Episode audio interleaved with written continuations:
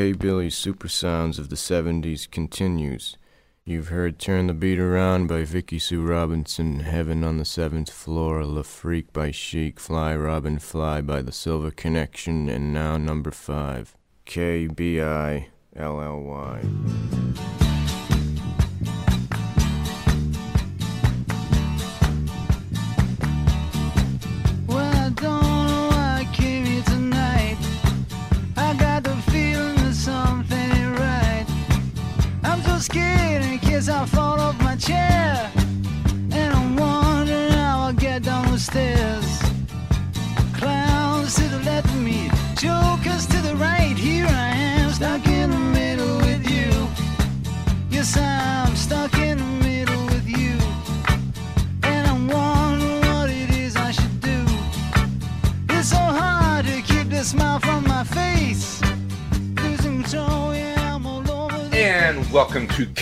K Billy Super Sounds, episode one Reservoir Dogs.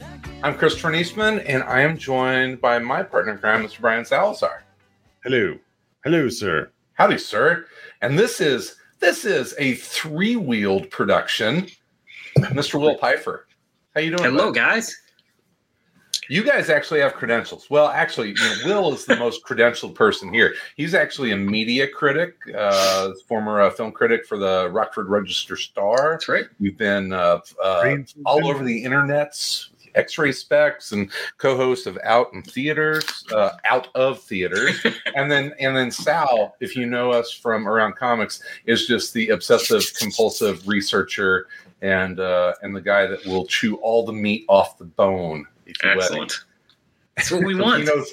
Get ready for many facts about Quentin Tarantino. I would say universally of the three of us, our favorite director. Yes. Yes. yeah, he's, he's he's I vary, but uh, yeah, he's right up there. Favorite modern director? I would. Yeah, say. I would think so. I think Yes.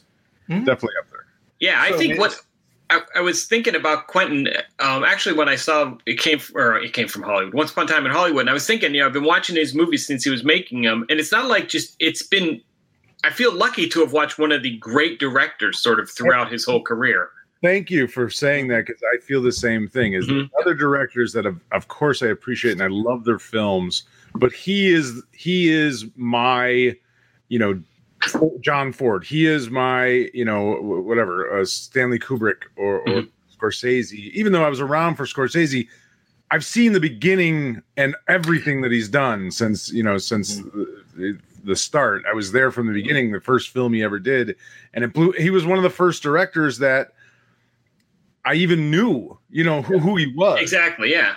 For, young- for me, for me, growing up, uh, if you said name a director, it would be Steven Spielberg, right? You know, I'm about you know in my late 40s. Steven Spielberg was Mr. Hollywood, you know, star director. Tarantino was the first director that I felt was like my generation's director. You know, I'd agree. It's Reservoir Dogs comes out 1992. I'm I'm 18, 19 years old. Had just graduated high school, and this was this was a movie that I felt was the first for me anyway was one of the first movies that represented what I thought my generation was trying to to to be to represent and creatively. So yeah, he's I totally agree with you guys. He was kind of like our first director. Yeah, and it's like I didn't, you know, like Scorsese, Spielberg, those guys. I didn't, you know, I didn't hear about how great their movies were from older people or read about them in books. Like I was, I saw Reservoir Dogs when I was in the theater when it was fairly low. You know, not a lot of people were talking about it back then, so I feel like I hopped on at the beginning, and it was it's been really exciting. And you've seen real growth and changes over his career, I think. But uh, yeah, he's one of the one of the greats, I think. Yeah, I, I Absolutely. was the same thing. He was, uh, you know, we. I just was talking to my wife about that, uh, asking her if she remembered because I couldn't remember. Did we see Reservoir Dogs in the theaters or not? I knew that we had seen Pulp Fiction because I knew we had seen Reservoir Dogs, and I I knew we both needed to see his next movie, Mhm. but I couldn't remember if we had seen Reservoir Dogs in theaters or not. And she said that we did. That we actually had just by happenstance or some something we had gone and seen it in the theater and we were both blown away by it and it's still still one of my wife's favorite movies. I think ever is Reservoir Dogs. Here are your names Mr. White, Mr. Blonde, Mr. Pink. Why am I Mr. Pink? Who cares what your name is? Yeah, that's easy for you to say. You're Mr. White. You have a cool sounding name.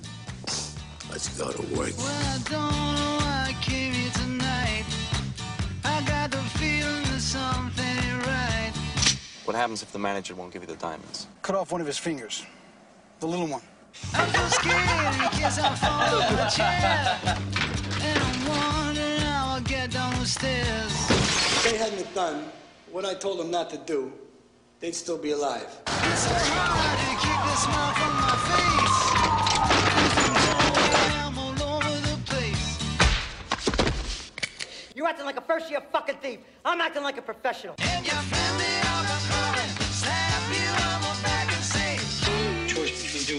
Years. Taking out some stupid mother. Ain't no choice at all. Bam. Bam, bam, bam, bam, bam, bam. You're under arrest, sugar. Harvey Keitel, Michael Madsen, Chris Penn, Steve Buscemi, Lawrence Tierney, and Tim Roth. They're the Reservoir Dogs. Hey, Joe, want me to shoot this guy?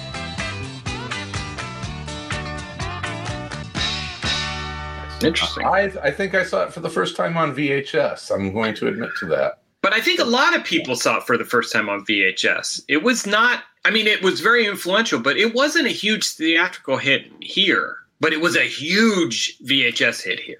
Mm-hmm. You know, I think that's where the cult really, really grew. and you know, I try and remember back, and things do get a little fuzzy, but there was buzz about Pulp Fiction coming out.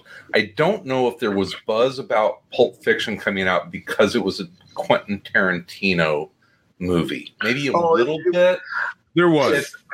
because I, think at that point, it, like the like you said, every you know people had seen it on the VHS, and I think that people had seen it repeatedly, and so that buzz was really building. And yeah, I think so. I think people. Okay.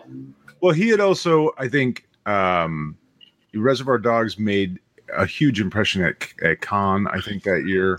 And it was very big in England, which is Yeah. weird. Bigger than it was in America, actually. So and um, he was certainly there was definitely a buzz about him. I mean, he had he had sold uh, True Romance, the script for that. He had sold Right. Natural Born Killers, the script for that, and then he had made Reservoir Dogs, and so.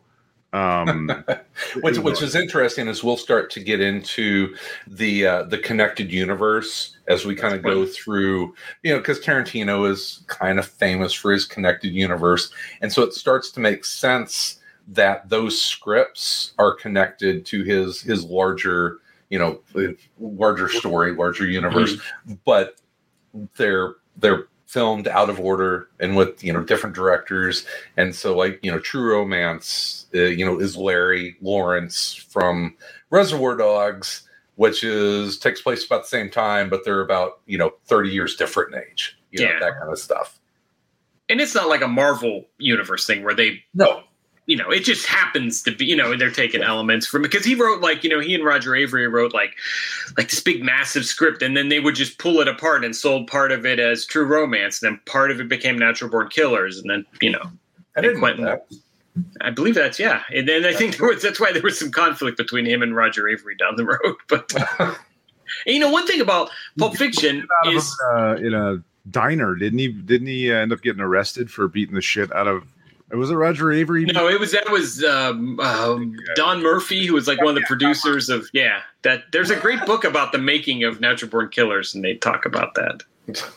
Which, Um, which, by the way, we are we are doing every Tarantino movie plus the non-directed Mhm. Tarantino movies. So we'll be talking about True Romance. We'll be talking about Natural Born Killers. We'll be talking about uh, Dusk Till Dawn, Four Rooms.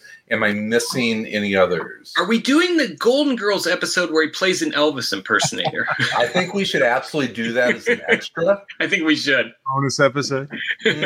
I'm sure So it's on we- YouTube. And in case you're wondering out there, we are doing them in their order of release in theaters. So Right. not. Uh, otherwise, we'd be doing uh, Django Unchained tonight. That's That would right. Yeah, I guess that would be first chronologically, That'll be followed by chronological. Inglourious Basterds. followed by- Um, Reservoir Dogs opened in 19 theaters. So it was a pretty small opening in uh, i- when when it when it came out. It made which a, is kind of crazy because it actually has a cast. Yeah. It- it- Well, it- these are these are not unknowns. In No. I mean, the- uh, mo- I mean Harvey Keitel in Tim Roth. 1992 was a pretty big name. And a lot of it is thanks to Keitel. yeah. because he's the one who helped him cast the movie and get the he flew Quentin and to New York and they cast Buscemi and then got the script of Tim Roth and I think brought Madsen in and so yeah. But he, I, I think without Harvey Keitel, this movie either would not have been made or would not be the movie we're talking about now. No, It might have been like a very low budget movie with no name actors. as the myth goes, is basically Quentin had sold. Um, well, Tony Scott had seen the script for Reservoir Dogs and True Romance, and Tony Scott wanted to direct Reservoir Dogs, and Quentin Oh, said, thank God he didn't. And I like Tony Scott, but thank God. Quentin said, "No, that's the one I want to direct. That's Mhm. that's going to be my first film." And so he sold him True Romance, and so Tony Scott went and made True Romance. Quentin Tarantino got paid thirty thousand dollars, which was the guild minimum at the time, and his Oh, plan wow. was to take that money and and um and shoot Reservoir Dogs himself, which Right. is partially why Reservoir Dogs is sort of written the way it is, where it is basically all in one building. It's all in one room. It's cheap to shoot that. You know, you could you could you don't have a bunch of sets that you have to build or places that you have to sort of It's a stage play. Mhm. yeah. it- We've It talked about that. You It's never see the heist, you know. You you No. see the aftermath of it, but No, you you could absolutely and and and Sal and I have talked about this, you know, leading up to this episode. You could absolutely do this movie as a stage play. Oh, I think yeah. it has been done as a stage play. and and I think he's planning on doing it as a play, but it was done. Uh, it was done as a um, an all black cast had done it. They, there was a production of that. That was pretty well. It's been done a couple of times as a play. Yeah. Um, Mr. White yeah, was. I think best. I think not that he was necessarily a a huge fan of like plays, but he just I think he was just being practical and the idea of like I, I'm going to try and make the coolest movie that I can on the lowest budget so that I don't have to deal with anyone getting in my way. I want to make the movie that Right. I make. And- I read somewhere that somebody wanted to buy it. I forget who, some studio or producer, but they wanted the ending to be like the sting, where after everyone's shot, then it's revealed that it was all faked somehow, and they all get up and wipe off the oh, squibs, and yeah, and they, they said there's no, and I think they offered a fair amount of money, and they're like, no, that's not happening. No, Yeah. no. Yeah, this, this is this is not a happy ending movie. Mm-mm. He had to uh he you know he had to fight harvey weinstein uh for the ear cutting scene the, the Mhm. very iconic madsen's torture scene and um weinstein didn't want that in the film he thought it was too much it was over the line and and quentin fought him for it and kept it in and thankfully so uh, yeah. Well, he did and he didn't. what do you mean Well, you mean Yeah, you don't I see mean, it? that's the bro- that's the brilliance of that scene. That's why you know I, I threw out the, the stage play reference is that they shoot that in such a way that it doesn't graphically show him cutting that No, that the cop's camera moves off. past You, know, yeah. you don't Yeah. see you don't physically see it him. pans up and and It- comes yeah. back Yeah.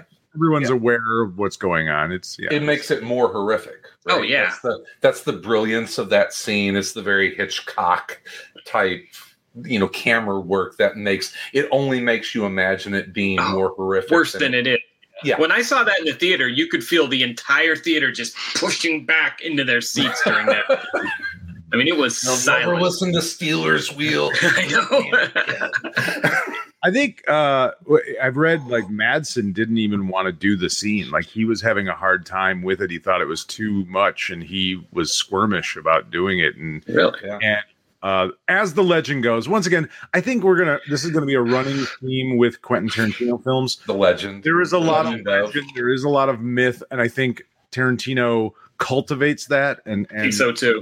hmm And I think Tarantino's fan base cultivates that Yeah. too. So it's yeah. and I'm perfectly fine with that. I, I have no problem with that. It's just recognizing that, hey, this may or may not be truth, but it's the story, and it's all about a good story, right? So, exactly. so the story goes that Madsen um, wouldn't uh, rehearse the dance because he's like, I, I'm not a dancer. I don't know what to do. And so the this the final shot is the first time that he did the dance. Oh, really? Oh, wow. He has Wow. not rehearsed that before. And it? I mean, is that a, like a career defining scene? You know, I'm just thinking about like, you know, at the Oscars, the year that Michael Madsen passes away, if they were going to show like the scene that defines his career, it's that, I mean, that's the scene. That's the scene. I mean, yeah, when he dies, it'll say Michael Madsen, the actor who cut off an ear in Twin Turn. You know, I mean, that'll. I I mean, he's done other stuff, but that's what you remember. It's not gonna Oh, say he was in Free fucking- Willy. so fucking great in this movie, though. I mean, Oh. uh, so I've watched this movie Are probably. you going to bite little doggy? he's so good. You're gonna bark all day, little doggy. Um, but I mean, he's so good and so cool and so he is. He is to me.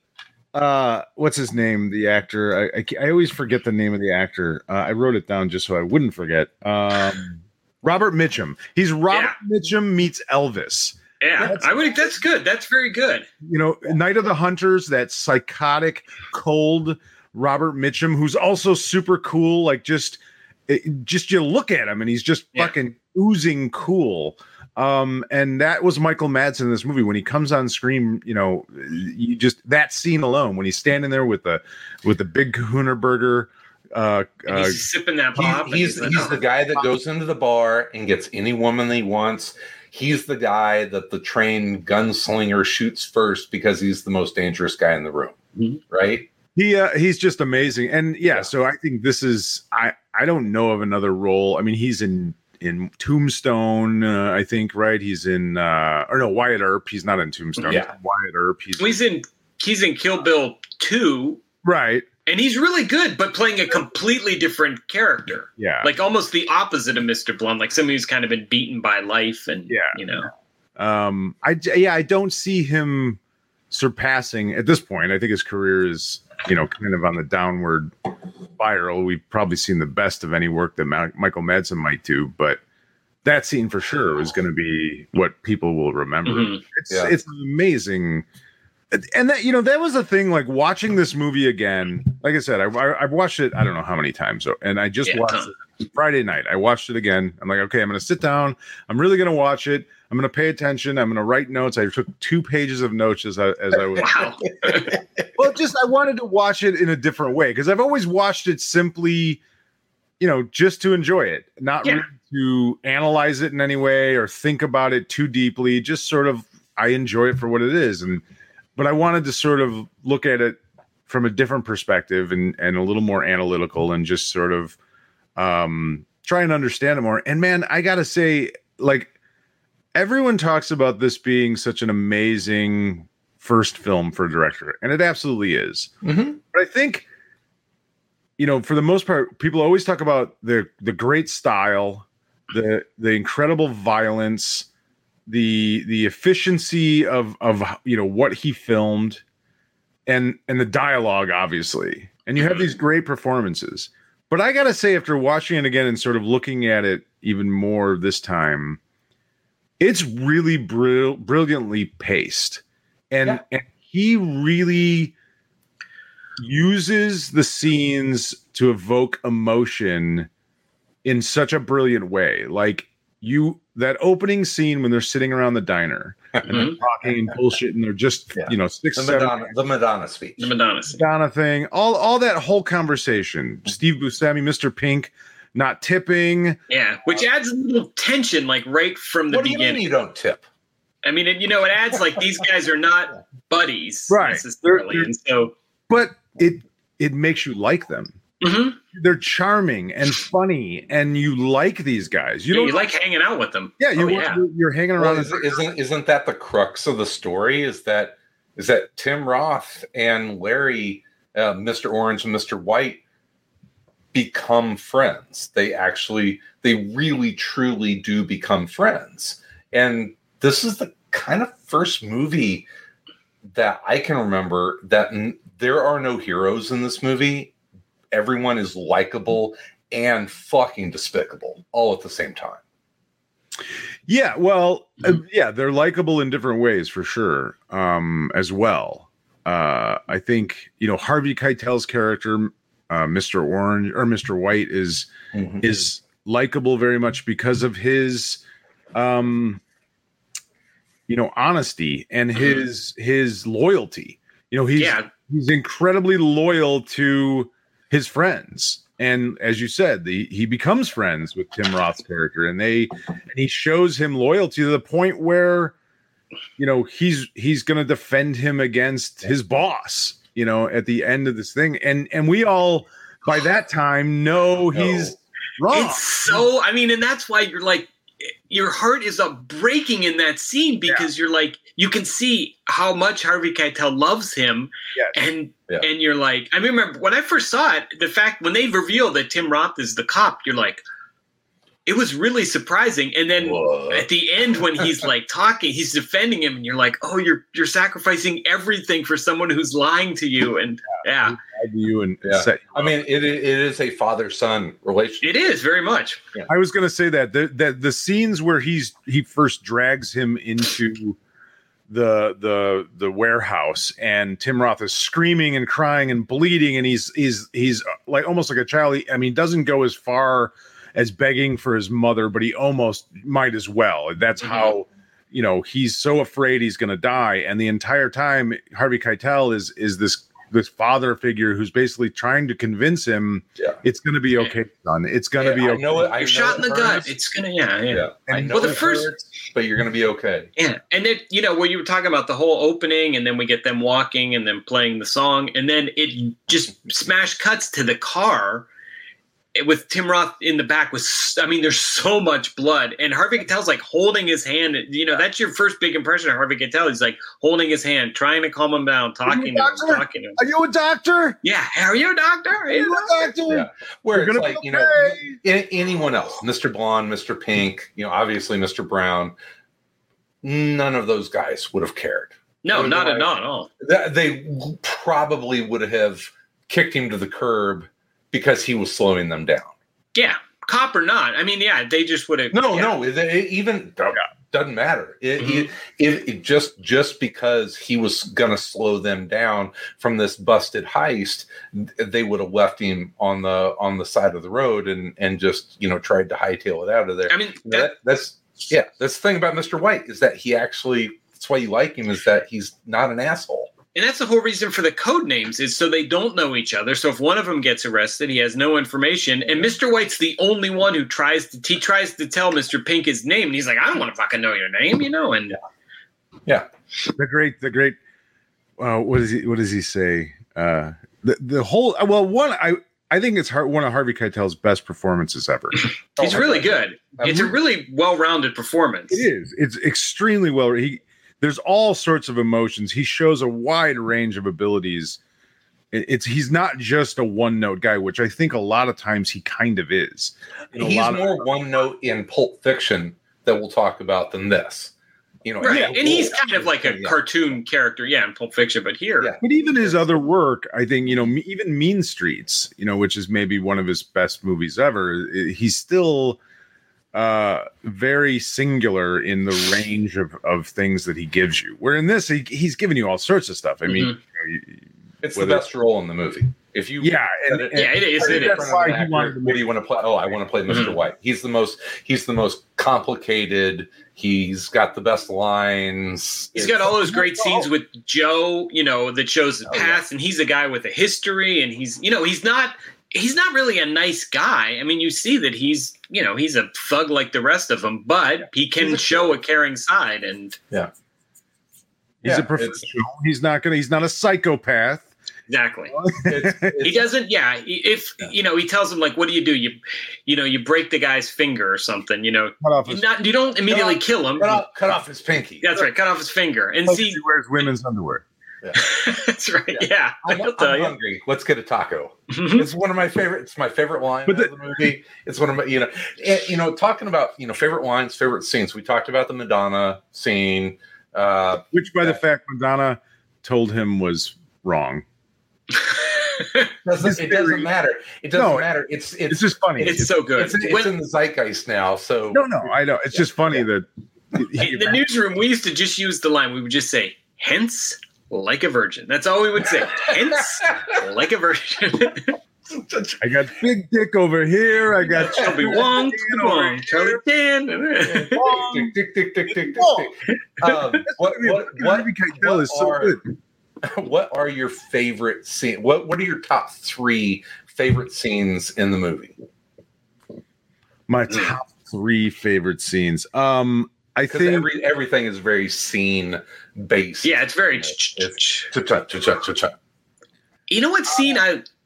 I mean, I love the opening. I, I also love the scene when Mr. Blonde is out of prison and he's meeting with Joe and uh, nice guy. Joe and Nice Guy Eddie, and then Nice Guy Eddie comes in and they start busting each other's balls, and then they just start fighting, They and Joe gets mad, and then they start fighting, and then Joe gets mad, and I, I that just cracks me up. Again, it it makes them feel like you know so many heist movies, the people are the heist. You know, they're their their characters are designed like he's the safecracker, he's this, he's that. But this one, they feel like guys with lives who then were hired to be part of this heist. You get a sense that they have a history to them, and they have their own personalities. That scene is also really important. I was thinking about that scene, especially Will, because you get to later in the movie where where Tim Roth had shot Mr. Mr. Blonde because he was going to kill the cop. He was going to light him on fire. When Chris Penn comes in and and is and sees Blonde dead, now you know that that wasn't just another thug.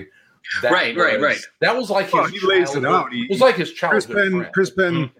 nice guy Eddie sit there and tells him, he's like, wait a minute, let me get this fucking straight. You're telling me This, this, guy, guy, yeah. That just guy. did four years for my father and didn't say a word, now that he's out and we're taking care of him, he's gonna rip us off. Right. That's what you're fucking telling me. Like, Yeah. you know, he gives and, himself and it's even and it's even more than that because that scene you saw it wasn't just that he was loyal to the family they were like brothers because Yeah, yeah. bro- brothers do that brothers wrestle on the floor in an Mhm. office because they're dipshit brothers right and so that Chris Penn, Chris Penn was great for that role too. He was the right, Oh, yeah. like weird energy. Mhm. nice guy Eddie. You know, like you could you could really feel with nice guy Eddie that yeah, he was kind of a tough guy, but he was also kind of a daddy's boy. Right. And there was, you know what I mean? Like he had the tough guy attitude, but Sal he knows who he reminds me of. It's a person. It's a, it's a person that we know in our in our actual real lives. he is that guy. back it up, you know, if he really Yeah. shit shit down. But Yeah.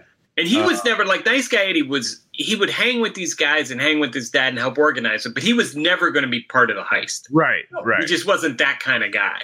No, But Chris not Penn has the perfect energy for that. Mhm. Like, you know what I mean? Like he, and I don't know if it's part of just being Sean Penn's brother and, li- and like, growing up. Having your balls busted all day, every day. You're right on the cusp of that world, but you're not really Mhm. kind of thing. You know, like your Yeah. brother's super famous, and it's like I don't you know. were in Footloose, you know, when you were thinner. and- he wasn't footloose. Yeah, he he plays the perfect son of a hardcore gangster who's Mhm. not quite as hard as his dad. you know, and watching, I'm just watching The Sopranos. He seems like one of the kind of side gangsters because he's always wearing the jogging suit and he's kind of takes it all casually. But if he has to get tough, he can get tough. But he doesn't want to do really more work than is necessary. It- yes, exactly. Was this the first? Was this the first? And and and back to the the scenes. I mean, every scene could be a top three scene, but I agree. Will, um, was this the first time that you were aware of Steve Buscemi as an actor? No, I remember him from um, uh, um, uh, um, uh, not Miller's Bar, uh, Barton Fink. He's Chet, the doorman Okay. or the bell cap. And but here's, but actually, this is what I remember about Steve Buscemi. He, when we were in college, we had some tape we rented over and over called Filmhouse Fever. And it was one of those tapes you used to get in the 80s that had just clips from like horror movies and crazy movies and Herschell Gordon Lewis movies and weird trailers, you know, and stuff like that. And Steve Buscemi, in what must have been his first gig, like hosted this. Like he and his buddy played guys who got like stuck in a theater and it was really stupid. But I remember thinking, that guy looks just like a young John Waters. It was like I was remember a guy. So when he would show up in small mm-hmm. roles, I'd be like, "That's that guy. That's that Steve Yeah. Buscemi." Like he has a small part in um Scorsese's uh, part in um, New York Stories. He plays like a street poet or something. I remember seeing that guy. So when I saw he was in Reservoir Dogs, I'm like, oh, I love Steve Buscemi, this guy. But that was the biggest role I'd seen him in for sure. Yeah, yeah. You know, he was the. It was definitely a first to me. Which later, later on, is before we wrap up, where we were going to talk about our uh, our first impressions and and now how we look at them at the movie through a 30 year lens, which is kind of crazy. Which, by the way, I bought the uh, in preparation of this. Look at because this. I'm an idiot. I bought the 15th anniversary Blu-ray edition. Wow, 15. Came out Th- yeah, which is almost 15 years old. Yeah. And so I bought it because of the special features, so I could watch some of the documentaries and, and backstory. Um, don't do that. Just just stream it. It's the documentary. the documentary is terrible. Is it terrible? It's I got it. I whenever it came out, when they re-released it on, or released it maybe no, it must have been a re-release on DVD, and they did like one for each color, like a Mister Orange, a Mister Pink, a Mister White, a Mister Blonde, you know, whatever. I was that's why I was still working at the paper, so I was kind of like I was like hoping, oh, I hope I get Mister White or Mister Blonde, and I think I got Mister Orange, which is fine, but you know, so I have a big orange Tim DVD of it. I like Tim Roth a lot. He's the protagonist of the story. Well, He is, although he's the one you kind of he's like the hero, but you also kind of feel like he betrayed Harvey Keitel so badly. I guess that's the. Yeah, I mean, is is Tim Roth or Harvey Keitel the protagonist of the story? if Yeah, I you're gonna assign, if you're going to assign the role of protagonist, I think the warehouse is the protagonist of the But Tim Roth's character is uh he's a Marvel Comics fan, we're led to assume, right? Because doesn't he have a Silver Surfer poster? And then he says he says Joe reminds him of the thing, right? Yeah. Ben Grimm, so Fucking thing. that's Yeah. right. Um, yeah, there, there's a lot of Tarantino. I have- references. I have some uh, a trivia about why he put that in that sh- scene in the apartment. Which that apartment was a uh, office above the warehouse. of- Oh really? Yeah, That of makes course sense. it was. And they just made it look like an apartment because it was just cheaper than getting an apartment. And that, movie and that magic, baby. That's early '90s movie magic. the the warehouse was a um it was a warehouse for a funeral par- parlor. So if you notice, There's I a hearse in there, isn't there? Michael Madsen sitting on a hearse, but not only that, I didn't notice it until I watched it this time. But in the background of almost every scene, there is four coffins on like little pallets in the background, standing up vertically, Really? and those were just all there, and so they just used them. I'm sure endless internet essays have been written on the symbolism of those four coffins and why Quentin put them in and all that. Gee, They were just you- there. You, you've seen the thing about the different colored soaps, or whatever. I have seen that it in the room where Buscemi And- and And it Keitel are. Yeah, it's the orange. That's an embalming. That's an embalming room. that's crazy. Okay. They're in that I did What- notice what- the hearse, but I never noticed the coffins. The coffins are there. They're they're like there's like four of them, and they're standing up vertically on like these little pallet stands, and s- they're kind of covered in like paper or something. But Mhm. when you actually look, go back and look, you can tell they're fucking coffins, and it's like, oh wow, that's kind of crazy. Nice. Um, Is there one going, coffin for every guy? going back to um, what you were asking about favorite scenes, I I would say, and it wasn't until this watching the movie this time that this was one of my favorite scenes. But the whole scene, the whole sequence of Tim Roth's character telling the backstory, Mhm. The fake, Learning fake story. Yeah. the anecdote, and then him telling the story to them uh, ended up being one of my favorite scenes. And I think the reason it was is one, it's a great story and it's a great scene, and it's a, and it's a, and, and the idea of like he's we're seeing a scene that he's telling these guys, which is a lie, Right, and he's like in the scene But as he's he's telling the lie, and yeah, and we feel nervous Yeah. for him in a fake story. right, exactly. in a movie. It's this very meta, you know, very condensed sort of weird thing. But the reason I love it so much is that he's using it to get in with these guys by basically the the sort of joke of the story is that these dumb fucking cops That's right. didn't know that I had a pound of weed in my bag and I was able to walk in there and wash my hands and walk out and I got away with it. Meanwhile, he's a cop telling it to a bunch of crooks so that he can get on their side. But it's so there's that part of it.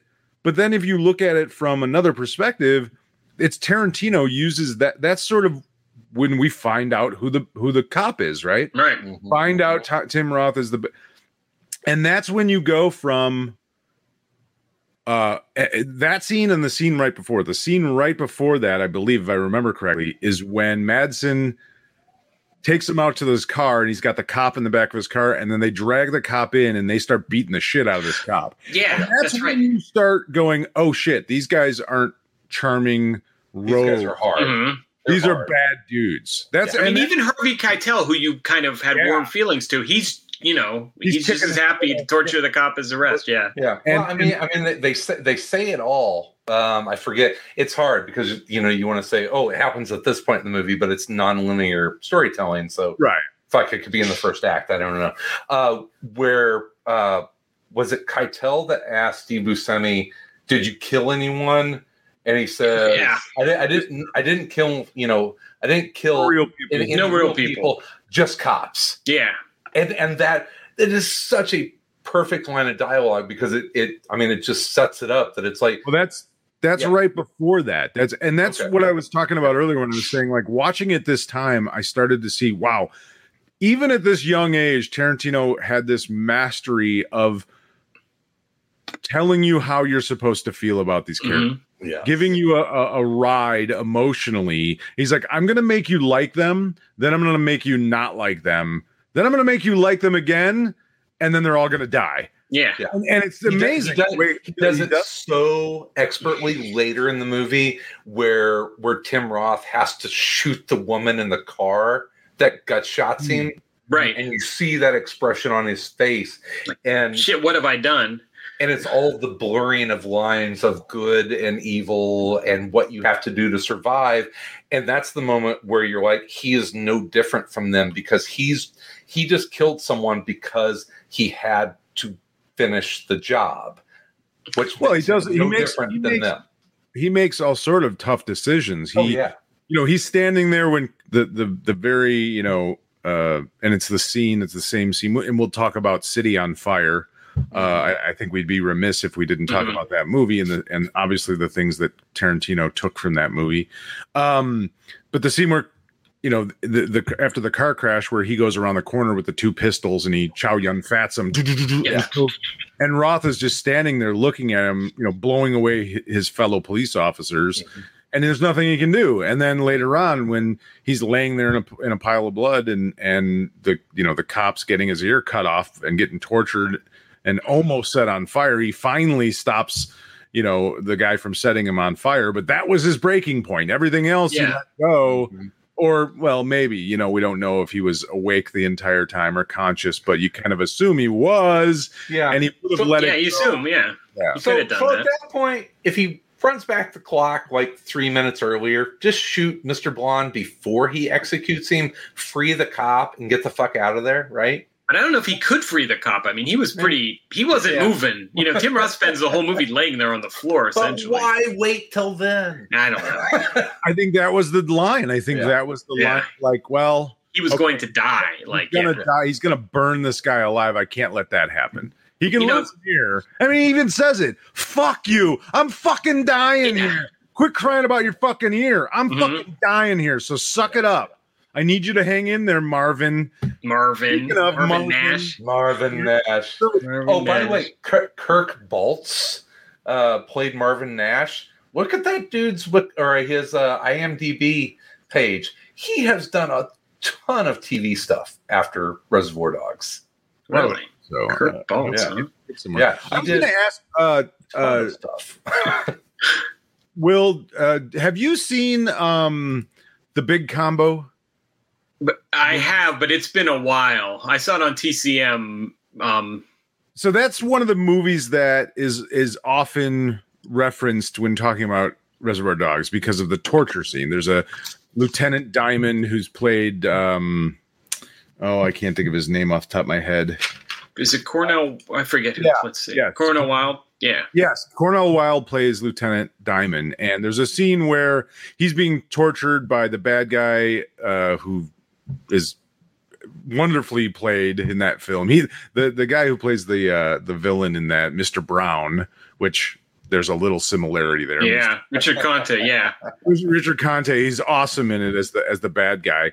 But he at one point he's torturing uh, uh Wilde. He's tied up in a chair and they're torturing him. But it's a it's a- it's I guess at the time maybe you know 1955 it was Shocking or shocking. But I was kind of surprised. It's like oh. I thought this was going to be way more shocking. People are talking about this in relation to Reservoir Dogs. Like this is nothing compared to what happened. Oh no, no. but the interesting thing is, is as I'm watching it, I'm looking at at Victor or uh, what was his name? Uh, uh, Conrad uh, Oh, I'm Cornel Wilde. Cornel Wilde. I'm I'm looking at him sitting in this chair, and if you go back and look at it, I I swear Tarantino must have cast the actor that played the cop to look like he him. looked like him. He Well, looked Quentin's a huge movie fan. I'm sure. Yeah, he's.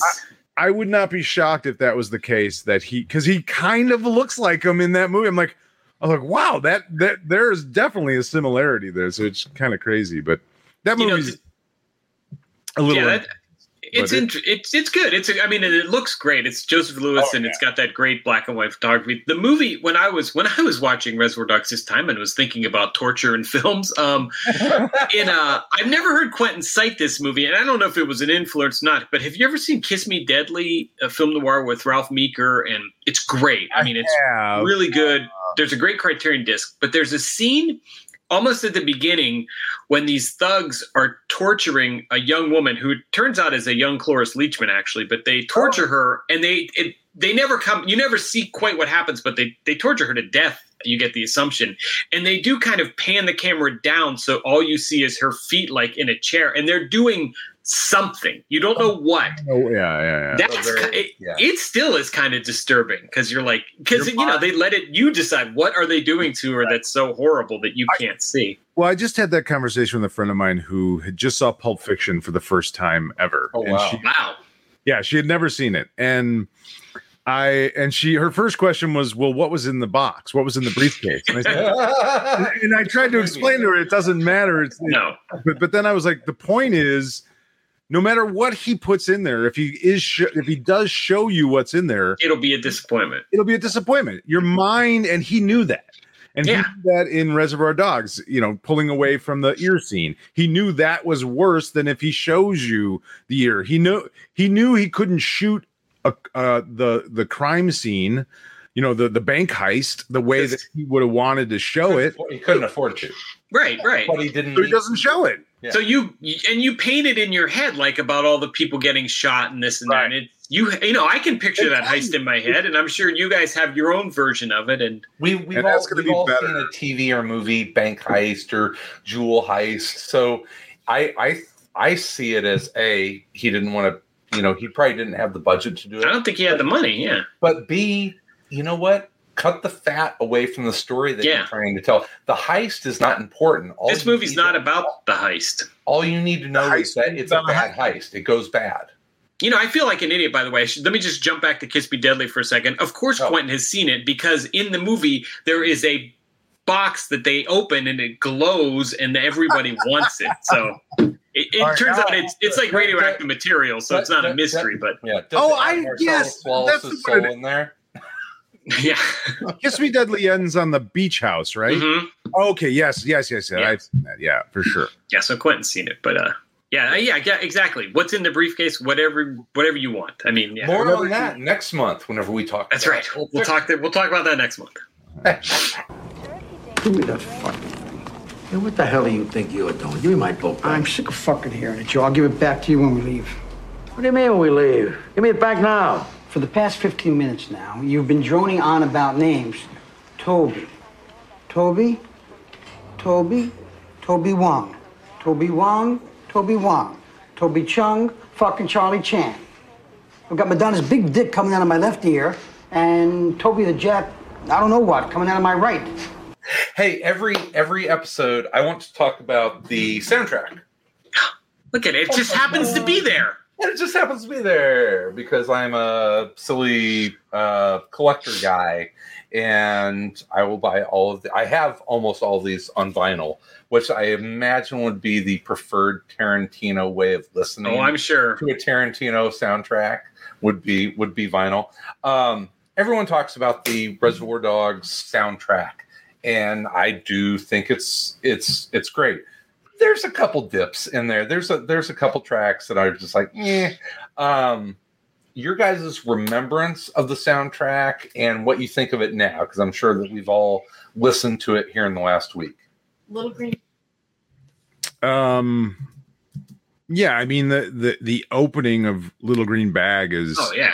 just uh, sort of iconic. But at the time, I I don't know that I'd ever even heard that song before. You know, you know Uh, where I had heard that song? It was on one of the first records I ever owned. It was on a Goofy Greats record from K-Tel. But for some reason, that song was so goofy, That and it's really right. like kind of an ominous little weird song when you hear it in this context. But yeah, that was The thing about Little, Little Green Bag is every time I hear it now, when when the when the melody of that song changes and it goes into that second part, I- I always think Mhm. of, um, is it the Tom Jones song? Uh, it, it sounds like the same melody. Like um, shit. I, now I need to hear it. To I can't I can't think of it in my head now. Um, When now I'm just it's a- like I am a simple man from Southern Illinois. So for me, 70s 70s music was like class 70s classic rock. Um, it was, you know, Zeppelin, Aerosmith, you know, go down, go down the line. This was as a, an 18, 19 year old.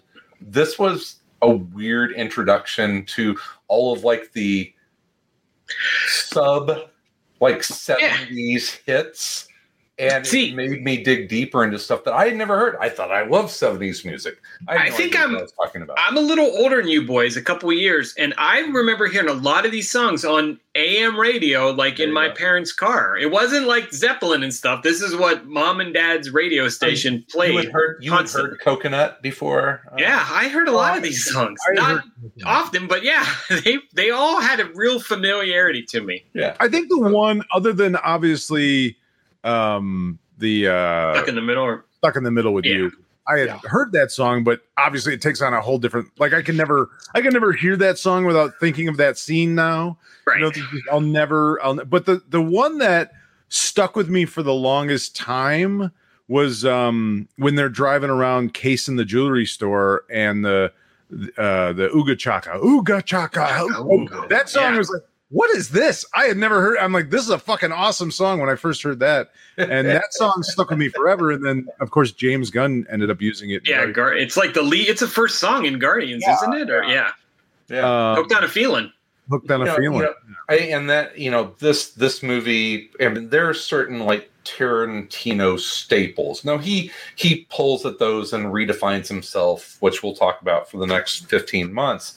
But that kind of almost instantly became a Tarantino staple is how he would interweave music into the storyline. And the, and in Reservoir they talk about K Billy super sounds. hmm M- Madsen uses that Stealers Wheel song as this audible distraction, probably like- to drown out the screams, and it becomes part of that scene. There's so much about the music in this movie that isn't incidental, and we'll talk about it whenever we go to True Romance. That I felt like the music in that movie was used in a very Tony Scott way, which is very different than how Tarantino uses music Well- he actually makes it a tangible interweaved part of the story. Well, I mean, right down to having Steven Wright, you know, hired to do the DJ and to have the characters comment on the D. You know, like, hey, have you been listening to Sounds of the '70s this week? You know, I mean, it's you're right. It all really It's part of the comes- script. It's you know, he, it's diegetic music, which means it's part of the movie, as opposed to non-diegetic music, which is like the soundtrack. Well, I think it, Pro tip of the day. Thank, thank you, Will.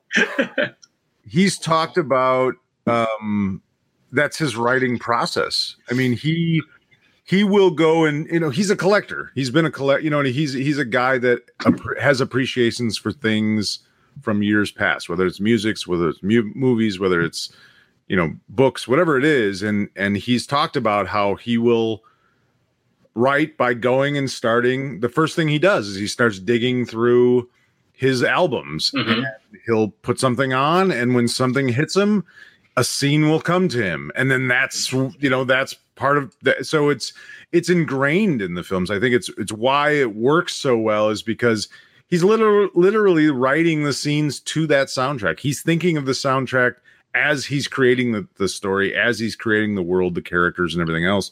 It's it's such a huge part of it for him. So i think Yeah. that's why he he you know always has been sort of known for that of just mm-hmm. like and it, and it kind of adds to the Interesting mystique choices. because he he doesn't use the obvious choice Mm-mm. for a song. He finds something that I mean, little green bag. Who would ever think about that for that scene? But now, can you ever imagine it without that song? Right? And you know, this is it's interesting because with this one, he's almost more. I mean, not limited, but he sort of limits himself. Where these are all songs of the '70s you might hear on the radio, and then you know, Pulp Fiction gets away from that, and then you have movies like like uh, Django Unchained or Reservoir Dogs, or not Reservoir, um, Inglourious Basterds, where there are songs that are completely period inaccurate that he makes work.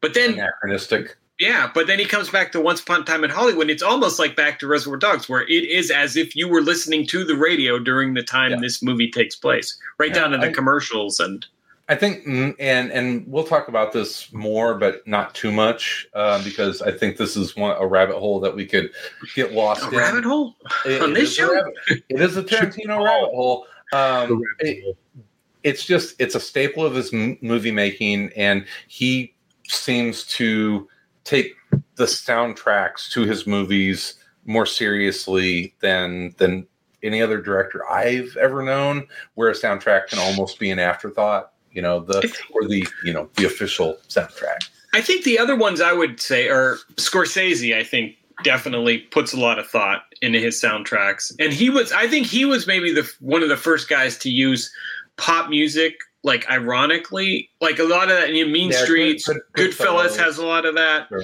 And um, the other one is, and it's not so much ironically, but I really think Wes Anderson does a good job with his soundtracks. I mean, he uses a lot of '60s Yeah. British pop, like the Kinks and that kind of thing, and early Who. But he uses it. I think he uses it really Yeah. well too. I, I think that's when we're like Scorsese was probably an influence on Tarantino.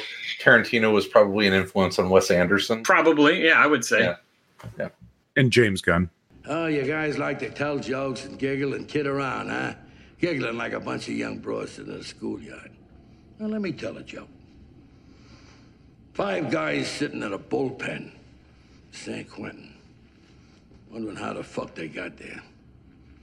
What we do wrong? What should have we done? What didn't we do? Whatever that. It's your fault, my fault, his fault. All that bullshit. Finally, someone comes up with the idea. Wait a minute. While we were planning this caper, all we did was sit around and tell fucking jokes. Got the message? Sal, I mean, do you want to talk about influences pre and, and post? Do we want to move kind of into that? We could 'Cause I know that we- Yeah, I mean, I you know, I think obviously the the and you can't talk about Reservoir Dogs at this point without talking about City on Fire. Right. Um, you know, if if if if you know anything about Reservoir Dogs and the history of it, City on Fire is a 87 uh 1987 um uh, action movie with Chow Yun Fat. Uh, and it, there are scenes that are literally taken from that movie and and put reshot with with these actors and and and that kind of thing. And I mean, the Mexican standoff really is, you know, that's absolutely the Mexican Yeah. standoff, the, the the you know sort of uh Mr. Pink running down the street with the bag of diamonds, the the scene with Harvey Keitel opening up on the cops is shot for Yeah. shot almost identical from And if you- City on Fire. If you go to the IMDb page for City on Fire, here's the synopsis. I'm just going to read you the whole thing. An undercover cop infiltrates a gang of thieves who plan to rob a jewelry store. Yeah. I mean, there's no denying the similar. I mean, and it really like came to a head when there was like uh, you know some film student put a YouTube Mhm. together, and it was called "Who Do You Think You're Fooling?" And right, was right. like side by side comparisons of the two movies. There's no question. And weirdly enough, like when it first came out, Tarantino admitted it. He said, "Of course, I love that movie. I I steal from all movies." I've Right. he never he didn't deny it. Now, as the years went on, there's been other sort of half denial, full denials, but there's no denying it. I mean, it's obviously he's done so. That being said, City on Fire is not a great movie. And no, it's it- got great sequences, but it's It- not. and it's a and it's a cool idea to some degree, but it's not a great. It's a mediocre movie at best.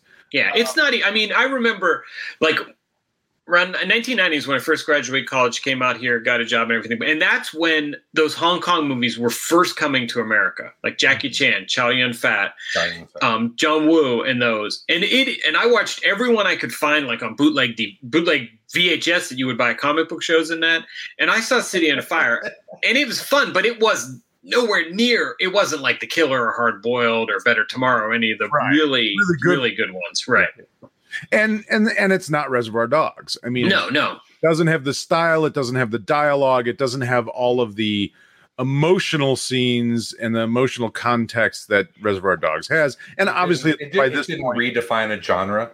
no, it, No, no. so it's a young filmmaker that thought maybe he could get away with stealing from a different movie and you know artists steal i don't think that's anything new i don't think that is certainly Yeah, not I mean, there's movie. the he stole it or it's an homage. no he doesn't believe Yeah, in he it stole it. yeah, it's a little. I mean, it's a little more an homage. But again, he he took it, but you know, it's not like he just remade that movie. He did something with it. Yeah, you know, you can't. Yeah. he made it It's better kind, it's kind of hard Mhm. to homage a movie that's only four years old, right? yeah, that's a little more than. so if you haven't seen city on fire it's i guess it's worth watching just to sort of be like oh this did exist before reservoir dogs it's obvious that he took elements and parts and full scenes i mean there's no question he took full scenes from it so I mean, is it, is this going to be a theme that we uh, address and readdress? Probably almost No. every movie. i don't think so i don't think nothing this egregious Yeah. I don't yeah, I mean, yeah, I agree. But but it becomes part of of like the Tarantino, you know, book is that you know it's it's it's great music that's you know great cultivated music, but he really does you know pull from other movies. There's a lot of homage in there, and that it kind of is is a minor theme through his movies that is is him kind of blatantly and nakedly showing off the influences that that inspired him for the movies that he makes. I think so, but I mean, it's something like, like say, Kill Bill. I mean, that movie is it is its. I mean, it is its influences. I don't think he would deny it. I mean, it's a mishmash of spaghetti westerns and samurai movies and Hong Kong action movie, you know, and anime and everything. But he he takes all those elements and he delivers something new. And I I think Sal's right. I think this is the one where he really could be accused of just ripping off stuff. but he moves past it in his other, and even if he uses something, he puts a twist on it, and he he delivers more than just a restaging of what came before. The, the, this is his Paul's Boutique. yeah, I guess. uh yeah i mean i think it's like i said it's a, it's a young filmmaker that that you know probably loved something and thought he could get away with it because it was not at that time he probably thought nobody's ever going to see city on fire nobody's going to ever make this connection but sure enough people did Those movies were not. I mean, you couldn't see them in America back then. You know, and, and this is all pre DVD, so nobody expected this or streaming for that matter. You know, you didn't no think you'd be able to see any worldwide movie. There was no But, I mean, mm, Yeah, there was no internet. I sh- I'm sure if you go to you know if you look at other influences on this film, whether it's you know The Killing, Stanley Kubrick's amazing noir heist movie, or Mhm. Asphalt Jungle, or I think to me one of the ones that is I think really influential is um, Kansas City Confidential. hmm Uh, I think the whole idea of you know someone hiring a bunch of guys anonymously to to set up a heist. I mean that's Kansas City Confidential, and that that was well before City on Fire or Reservoir Dogs. And he uses they don't know each other. He, you know they have fake names. They wear masks, um, and and there's you know that movie the beginning of that movie is phenomenal like the first act is great the actual heist and then it kind of gets to be a little more of a typical sort of uh typical fare uh, right but- yeah it kind of it can't hold the energy of that first Yeah. and it's Yeah. and then if you know if you watch something like taking a pelham 123 which was not an obscure movie by any means i mean hey the characters are named blue and brown and gray and i mean you know it's I don't think he, yeah, I don't think he shies away, certainly not at this point. And I think he's obviously proven he is his own unique voice, regardless of what he may or may have taken or continues to take from from whatever movies. I I think that's nothing new in Hollywood. I don't Mhm. think that's anything new in any art form. Like you're you're influenced by the things you love, and then you know you may Right. I mean, you know, I watched like, you know, Scorsese movies and, you know, I just, and I still think Scorsese is an incredible director. And, but when I watched something, when I later got into stuff like French New Wave, I'm like, hey, wait a minute. This is like the scene transitions and the jump cuts is all like, and Scorsese would be the first one to say, yeah, hey, that's where I got it. French New Wave movies, you know. Wait, what do you think? I'm just I'm coming up with this shit on my own. Yeah, you know, and both and Scorsese and Quentin Tarantino have the fact in common that they're both, besides great directors, they are in huge movie fans. Right. I mean, they they digest movies, they collect movies, they preserve movies. I mean, they live and breathe movies. So of course, you know, and yeah, I just I just see one being very New York and one being very yeah. And you know, and the thing, you know, I mean, if we want to switch to sort of influences in the other direction, I mean, how many movies ripped off Reservoir Dogs, Right. but didn't bring anything interesting to it? Yeah. No, You know, no, it um, it it kind of helped redefine or I don't define uh, you know genre the the the outlaw or rogue director of the early '90s, which there have been you know books Mhm. written about and documentaries written about. Uh, you guys are way more knowledgeable about film and film history, so I'll just ask. Um, Reservoir Dogs was the first movie that I saw that you know went beyond flashback. We all know a flashback, but Reservoir Dogs really sliced up the movie and made nonlinear storytelling something. It, it, it presented nonlinear storytelling in a way that I had never seen it before. Mhm. Had that been used? It, did did Tarantino really, you know, innovate that, or is that once again kind of building on on other filmmakers? I mean, well, like Sal mentioned, The Killing.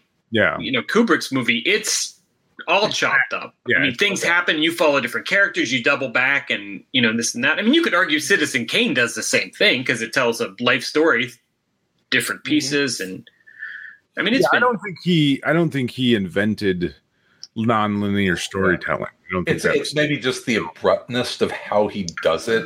You know, to I just think I just think a lot of modern audiences in in in, in American audiences aren't used to that. I don't think you saw a ton of it in American films because the American film studio system probably didn't think that that was a great thing. You know what I mean? Like they oh, thought, oh, audiences aren't going to understand. exactly. They're going to get confused. And yeah. yeah, And plus, you know, Reservoir Dogs was a lot of you know young people. This is the first time they're seeing this. Mhm. you know and it's it's you know and it's it's being delivered in a movie that's not old it's in color and it's hip and there's foul language and it's kind of you know there's funny talk and so you know he, he delivered it to an audience that wasn't familiar with it and, I've- I've- and did it really well i mean like Yeah. sal was saying that scene when tim roth is learning the story telling the story practicing the story and it keeps intercutting and you know he's in different situations and it all comes at the exact moment in the movie when it has the most emotional impact i mean it's it's Yeah. perfect it's really well done Yeah, and I've, I've I've never gone out of the way to, and I know that those cuts exist where you can watch Reservoir Dogs in chronological Linear. order or or, Yeah. or Pulp Fiction, and I'm I I can almost expect that they're not going to be as good. what's the point Yeah. i mean there was i remember when memento came out on dvd like in some kind of limited edition. And they had a way you could like if you went through 50 easter eggs clicking on your screen you could watch it you oh, know Order, yeah. in order and it was stupid. It's like why then it was like any other movie. I mean the you know, movie is more this is an argument i have with my other co-host on my other podcast out there but a movie is not just the story it's telling. A movie is how it tells that story. Absolutely. You know, and that, that that's as important as what happens is how it happens. Yeah, Reservoir Dogs in order. I don't I don't want to see that. No, I, it loses the emotional context at mm-hmm. that point. Like it, it- you're, he's supposed to be. I mean, to me, the point of a movie is is to take you on some sort of emotional ride. Like it's supposed to Exactly. take you and and make you feel one way, then make you feel another way, then make you feel. And that's what, like like I said, that scene is so beautifully done and such a brilliant little idea of like because i- i- if you look at sort of the the emotional arc of that movie or the emotional sort of ups and downs it's like okay here's all these guys you're really they're charming and funny and you like them and then holy fuck they just you know fucked up and they're dying you know, Tim Roth Mhm. Yes. Boom. Yeah. yeah, yeah, you're smacked in the face, and this guy's a bloody mess in the back of the car. There's gunfights, all the, and you're like, hold, now your head's spinning, right? Like you're not sure what's going on. Then you start to find out more about these guys, and you start liking them still. You know, Harvey Keitel's character, you you appreciate the fact that he has loyalty, that he's an, a stand up guy. Uh, Steve Buscemi's character, you appreciate that he's a professional. You And he's funny. Like he's really funny. you know, he's right and he's smart you know he's sm- he's being smart he's not trying to be an asshole michael madsen is is you know he's extremely cool and he's a badass and he's that and then all of a sudden it's like okay you got to know all these guys now i'm going to show you they're not really nice guys. You got to not like them because what i'm going to do to them later you have to not like them. So now they pull out a cop and they start beating them and torturing them and you got to really not like michael madsen because i'm going to he's going to be the Yeah. first to go. So he does what he does and then you now you have but you do have to like one of them you got to like tim roth. He's the good guy. So now i'm going to show you him. I'm going to show you his whole backstory and i'm going to show you it in a way where he's getting over on a bunch of crooks by telling a story that he's getting over on by a bunch a of bunch yeah. Yeah. And it's it's- incredible. It's and you know another thing is like you know you you have that the scene you know you said you smash cut to tim roth and harvey keitel and there's blood and everything. And then you go back to like harvey keitel meeting with joe. So you're watching that but in the back of your head you're thinking but how what you know but this is all going to turn out horribly. But they don't you know Well, so you That's Yeah. yeah. one of the it's like you know, the whole time that you're now as you said before, the the the ending, the sort of climax where Keitel is is defending Roth and we all know he's fucked, he's wrong. yeah He's you, you're, and you're you a feel so man. bad for him you're And- like and oh it's, so- this is going to be heartbreaking yeah when he lets out that primal scream at the end when when Roth tells him, "I'm a Yeah. cop, Larry. I'm sorry, Larry. I'm sorry." Larry, When he uh, lets out that fucking kind of scream that Har- Harvey Keitel thing. It's like you feel it, you understand what he's feeling because completely he's gonna die, but he's gonna die knowing he was betrayed. Yeah. and he's lost a- by a- everything He's lost a uh, fucking cop. yeah by yeah. By a But, cop. but not, he didn't care that he was betrayed by a cop. I don't think so much, but he was betrayed by someone that he loved. That he, Yeah. that he had, that you know, was his brother. That it was you his. do friend. feel that he loved him at the end Yeah. and you do feel tim roth actually kind of loved him Yes, but he, he was truly sorry. I think. Mm-hmm. He,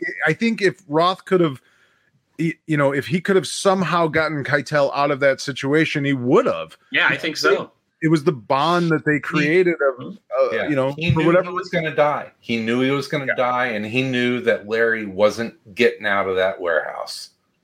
yeah, Yeah, he So knew that- they that were was- both they were both done, and and so that was his last moment of being real before he died, because ain't nobody Yeah. getting out of that warehouse. well because he had done nothing but lie the entire. yeah he had to He had tell the truth yeah He had to. He had to. He he couldn't hold the burden in any longer. He had been lying to these guys, and he liked them. I think he liked all of them. i think he did too You know, Yeah, other than maybe Madsen. I but he liked the rest of those guys. He he had well formed. his his partner doesn't he tell him once he's like you can't think about him like that you gotta you know these are criminals you can't What what about the heartbreaking scene where where Nash, the the cop, reveals that he knew who Mr. Orange was the whole time?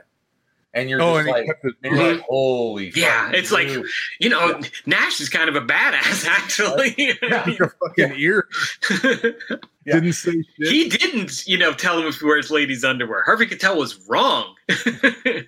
How about those fucking? Uh, the I don't know what it was about the way that he shot. Oh, actually, there's two things I want to talk about that moment. Those moments. The the the scene where Madsen starts the dance, you know, and they're playing "Stuck in the Middle with You," and he's Mhm. got the razor out. Uh, a little bit of trivia: the reason that Michael Madsen's character is wearing cowboy boots and the razors in his cowboy boot is because the entire cast were wearing their own clothes and he didn't own any black shoes other than cowboy boots. really? Yes. That's hilarious. yes. That's amazing. So yeah, they were all wearing their own clothes. That was all there was no wardrobe for that. They were all told to come they get reimbursed for all the fucking fake blood stains. Yeah, I know. Buscemi's you'll know you can notice it in some scenes. Buscemi's wearing black jeans because he didn't own any black which it makes it perfect because these fucking two bit fucking criminals. yeah, they're not big time criminals. have Meanwhile- pants. Yeah. You know, they're not robbing. You know, I mean, we talk about like Ocean's Eleven or this and that or the killing. They're not robbing Fort Knox. They're robbing a jewelry store, well, it's a jewelry warehouse. right? But you know, Yeah, exactly though. It's not like it's yeah, this gigantic. It's a it's a regular kind of Robbery, robbery. It's just, you know, in the middle of the day. But yeah, so uh I kind of lost my uh, Oh, the, the, oh, the the- just the dance and the yeah. Oh, so he's so Madsen's doing the dance and they pan or they cut over to the cop and the cop's sitting in the chair and he's bloody and he's you know he's already he's got a, the tape on his mouth and it's almost in slow motion it's not quite slow motion but it's a little like he just sped the the Yep. film up a little bit and you see him just looking and watching Madsen, Miss, you know, just Mr. Blonde doing this fucking psychotic dance with a razor in his hand. And I don't know what it is about those. They cut to him twice, and it's the same thing. And it's just sort of this slow panning shot of the of the cop's eyes, and it's like you can feel the fucking terror this guy's Yeah. going, and just the how how strange and absurd and and insane that moment is for that guy. and Um, like all the sane people are gone momentarily. Yeah, he's you know, a the professionals are gone. The hid, you know, Tim Roth may be dead. Nobody knows, and he's alone with Madsen. stuck the in the loony. Yeah. And Madsen likes it. Yeah. Oh, oh, he's what he, He likes it. he tells him I don't, you could say whatever you want i don't i don't give a shit what you know what you don't know yeah. it doesn't matter to me i'm gonna torture anyway because i like it it's just like oh It geez. is. It's no wonder Well, Madsen was like it's- antsy about playing that scene. Yeah. Although it's great. It's, he's so Yeah. good in it. so good but the other thing i was gonna say i didn't notice this until i watched it this time around there's this when when marvin when roth shoots him and then marvin and uh and and uh tim roth's character are talking there's a, a strange scene where you see the back of Marvin's head and you see Tim Roth's laying on the ground in the distance. And both the back of Marvin's head is in focus, and so is Tim Roth, but it it looks like it's two separate shots because you have this uh you have the forced perspective on Marvin's head. So Mhm. everything that half of the screen is blurry behind Marvin's head. The other half of the screen, it's clear and it's because you can see Tim Roth in the distance, but you can't see the like it's weird. It looks Huh. like they took two shots and and put them together to make it look like you could see both the back of Marv because you could see the detail in Marvin's head. So they're both You can't see- focused. Uh-huh. You can't see any detail behind him, so you can't see the wall behind him. But then on the left side of the screen, where the wall is, is Tim Roth, and everything's in focus. Focus. That's, So he didn't have the lenses. That's That, that could be like a pan tilt lens. Brian De Palma So, does a thing like that a lot. It's Right. called like he calls it like a split diopter where you have something tight focus and that's real close, and then but the something in the distance is also in focus.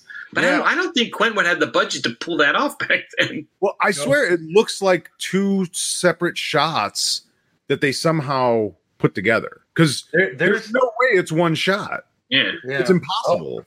I'll have to look at it. There's a um, uh, there's a photography trick that you can actually detach the lens from the body of a camera and and and create like a cheap man's pan and tilt lens just by hand Maybe. focusing it up against the body of the camera. That's it's a photography trick. I don't know if it would work on a I don't know. It'd be interesting to camera. find out. Yeah.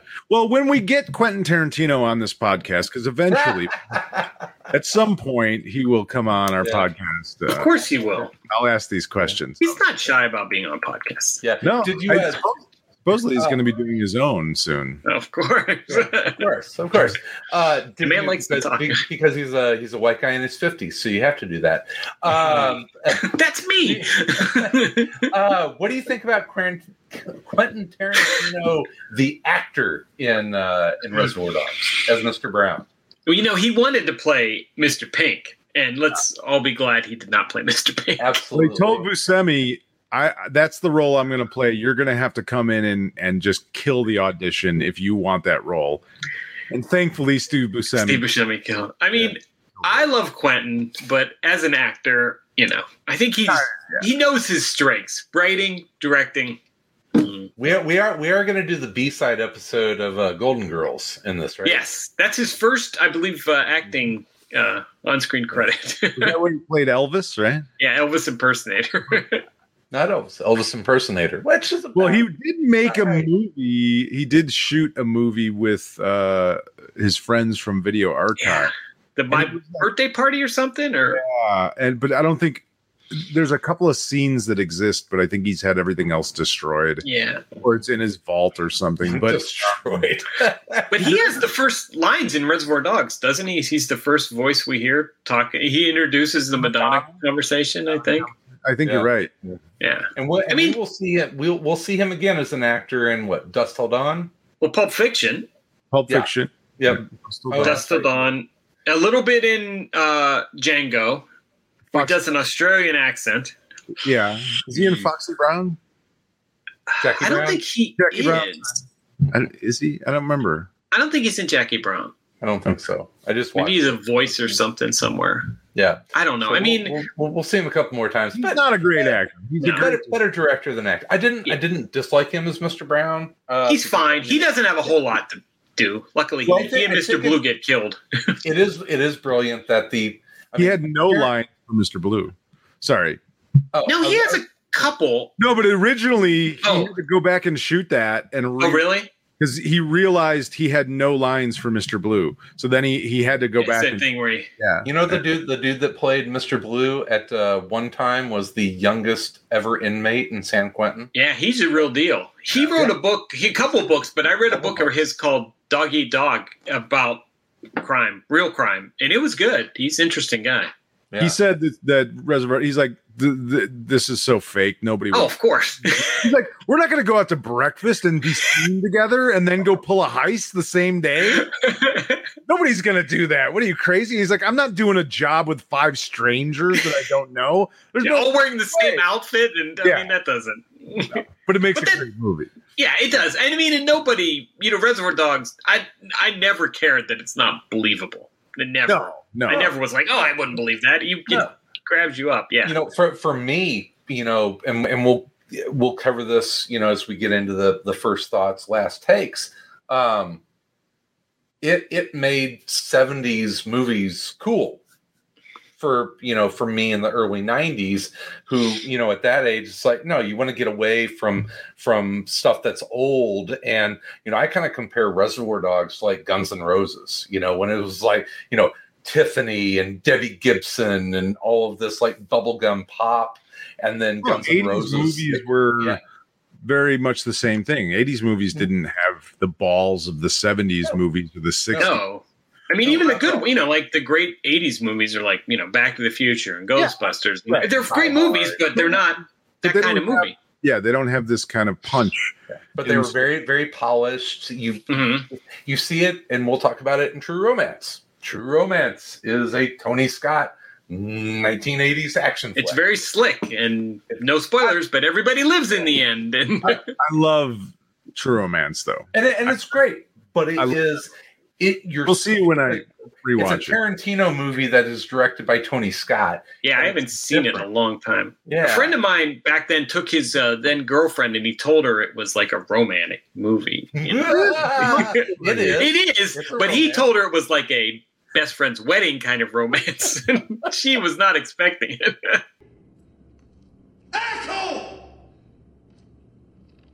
If I know what kind of guy you were, I never would have agreed to work with you. Are you gonna bark all day, little doggy? Or are you gonna bite? What was that? I'm sorry, I didn't catch it. Would you repeat it? Are you gonna bark all day, little doggy? Or are you gonna bite? Oh, Christ. Hey, look, you two assholes, calm the fuck down. Hey, come on, back up. What are we on a playground here, huh? So I've got so I've got kind of a disgusting story about my home life and how much Tarantino is just part of the zeitgeist. So I live in Milwaukee. I, I've got a fenced-in backyard um, with a with a wood bin that's got a big lid on it, and we have a rat problem.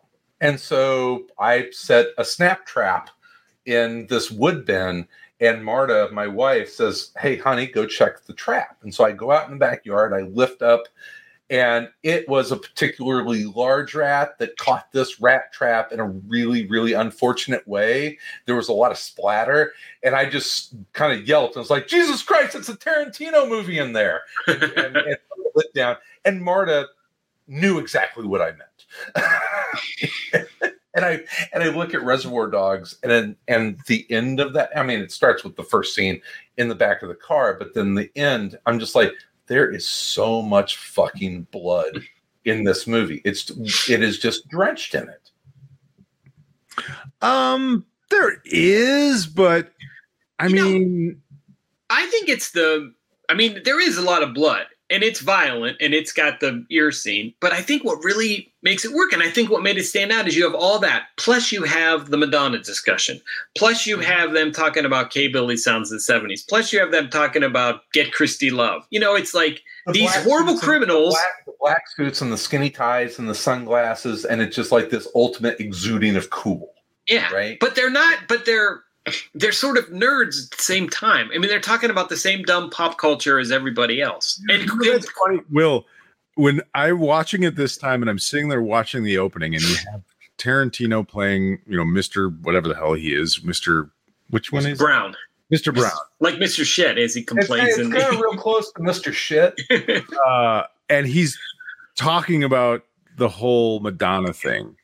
And I'm sitting there looking at the rest of the table, and it's you know Tim Roth and Steve Buscemi and Michael Madsen and and Tierney and Chris Penn and Harvey Keitel, and I'm sitting there going, "What are these guys thinking?"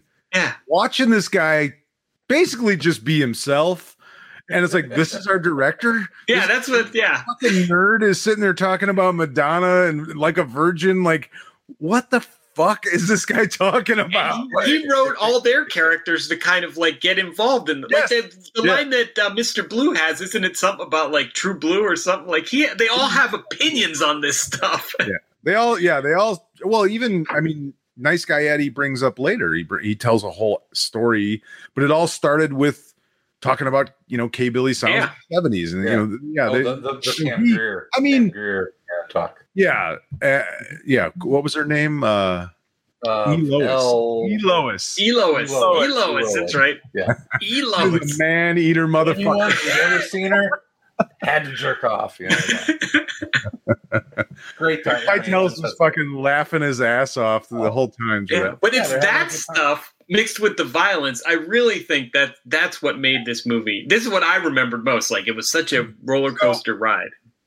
In preparation for this podcast, I have been so immersed in everything Quentin Tarantino, and old movies and interviews, and uh, just you know podcasts that he's been on and everything. And and so uh, he just talked about this. Funny enough, he was on I think it was on the Pure Cinema podcast when they were doing um, last movies. It was their Right. they did a whole thing on the director's last movie, and one of them was the Chevy Chase movie, Funny Farm. I And like that movie. By I do too. I love that movie. It's one of my favorite Chevy it's Chase. very underrated. It- and he says the same thing, and Chevy Chase says the same thing. But anyway, he he talks about it in a funny way because he says, "Well, here, here's the thing. One of the reasons I really love the movie, and I feel bad about Chevy Chase's character in the movie, is that the idea behind that movie is that they lived in like New York, and he was a sports writer in New York, and they decide he quits his job. They decide to move to the country in like Connecticut or wherever, in this idyllic town, and you know this beautiful house and all this thing." and it's nothing like that. It's crazy. But he wants to be a novelist. And so he you know they moves his family there and they're they're in this town and he's trying to write this novel. And at one point in the movie he sits down and he has his wife read the story and he kind of explains what it was. And he's like weirdly enough if you go back and watch it the story that he explains kind of sounds like reservoir dogs. Mm-hmm.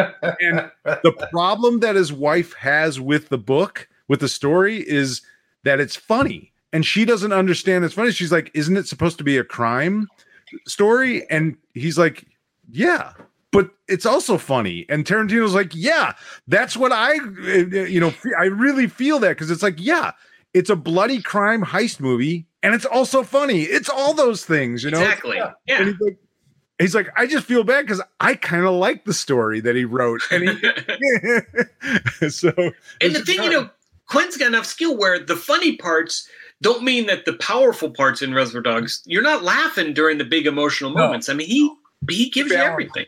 Yeah, he balances it so well.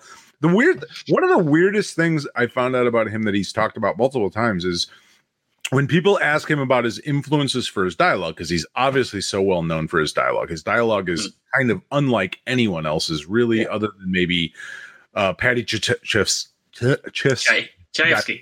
Chayefsky, thank you, Pa- Paddy Chayefsky, who he says, "Oh yeah, it is very similar." He's he actually kind of is surprised how similar it is, but he he always lists Richard Pryor as one of his influences for his dialogue. He says Oh, he sure, just I can see that. the, the way that Richard Pryor did his act, the way that he did his comedy, Yeah.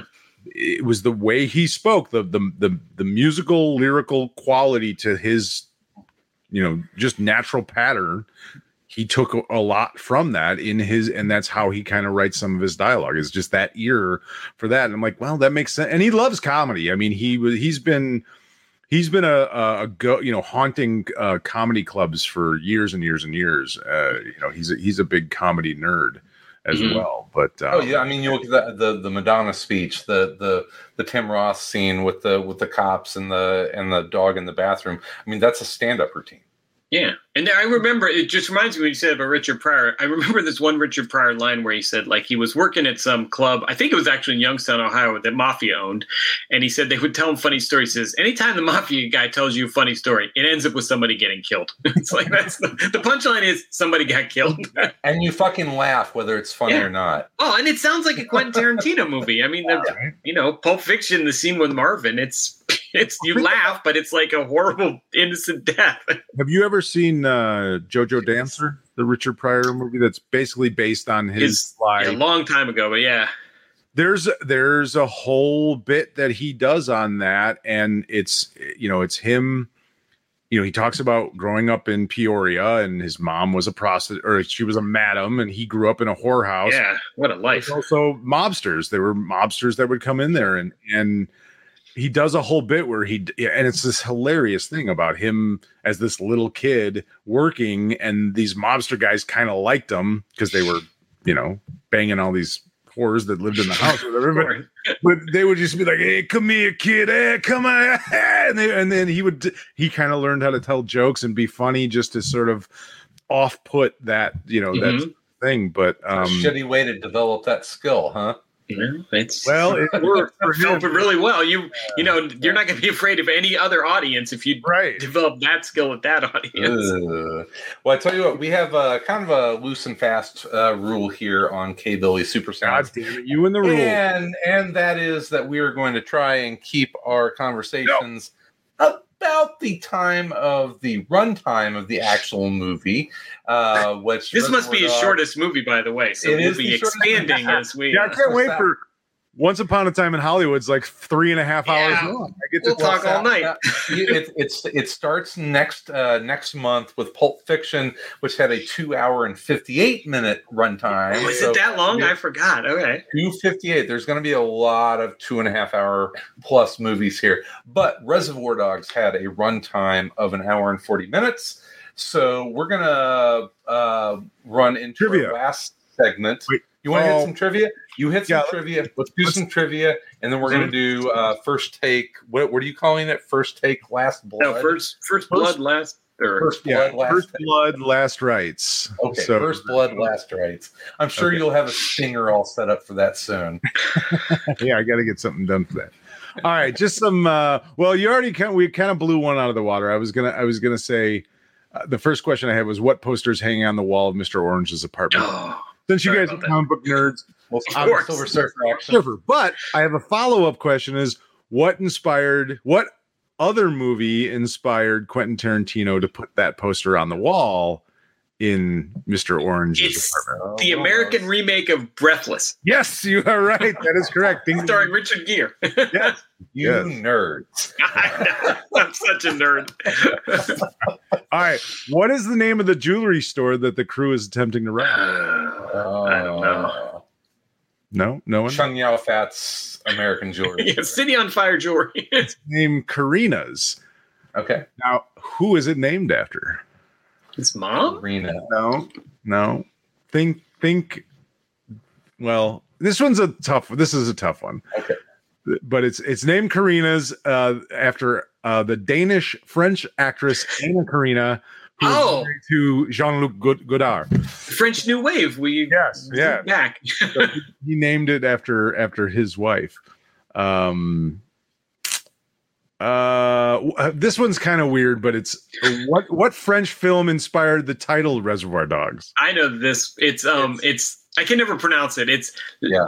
Au revoir. Revoir les enfants. Yeah, someone Yeah. mispronounced it in the in the action video or uh, video archive. There's some speculation because apparently Tarantino doesn't like to talk about the the actual name of the movie. That it's a combination of that and uh, Sam Peckinpah's Straw Dogs.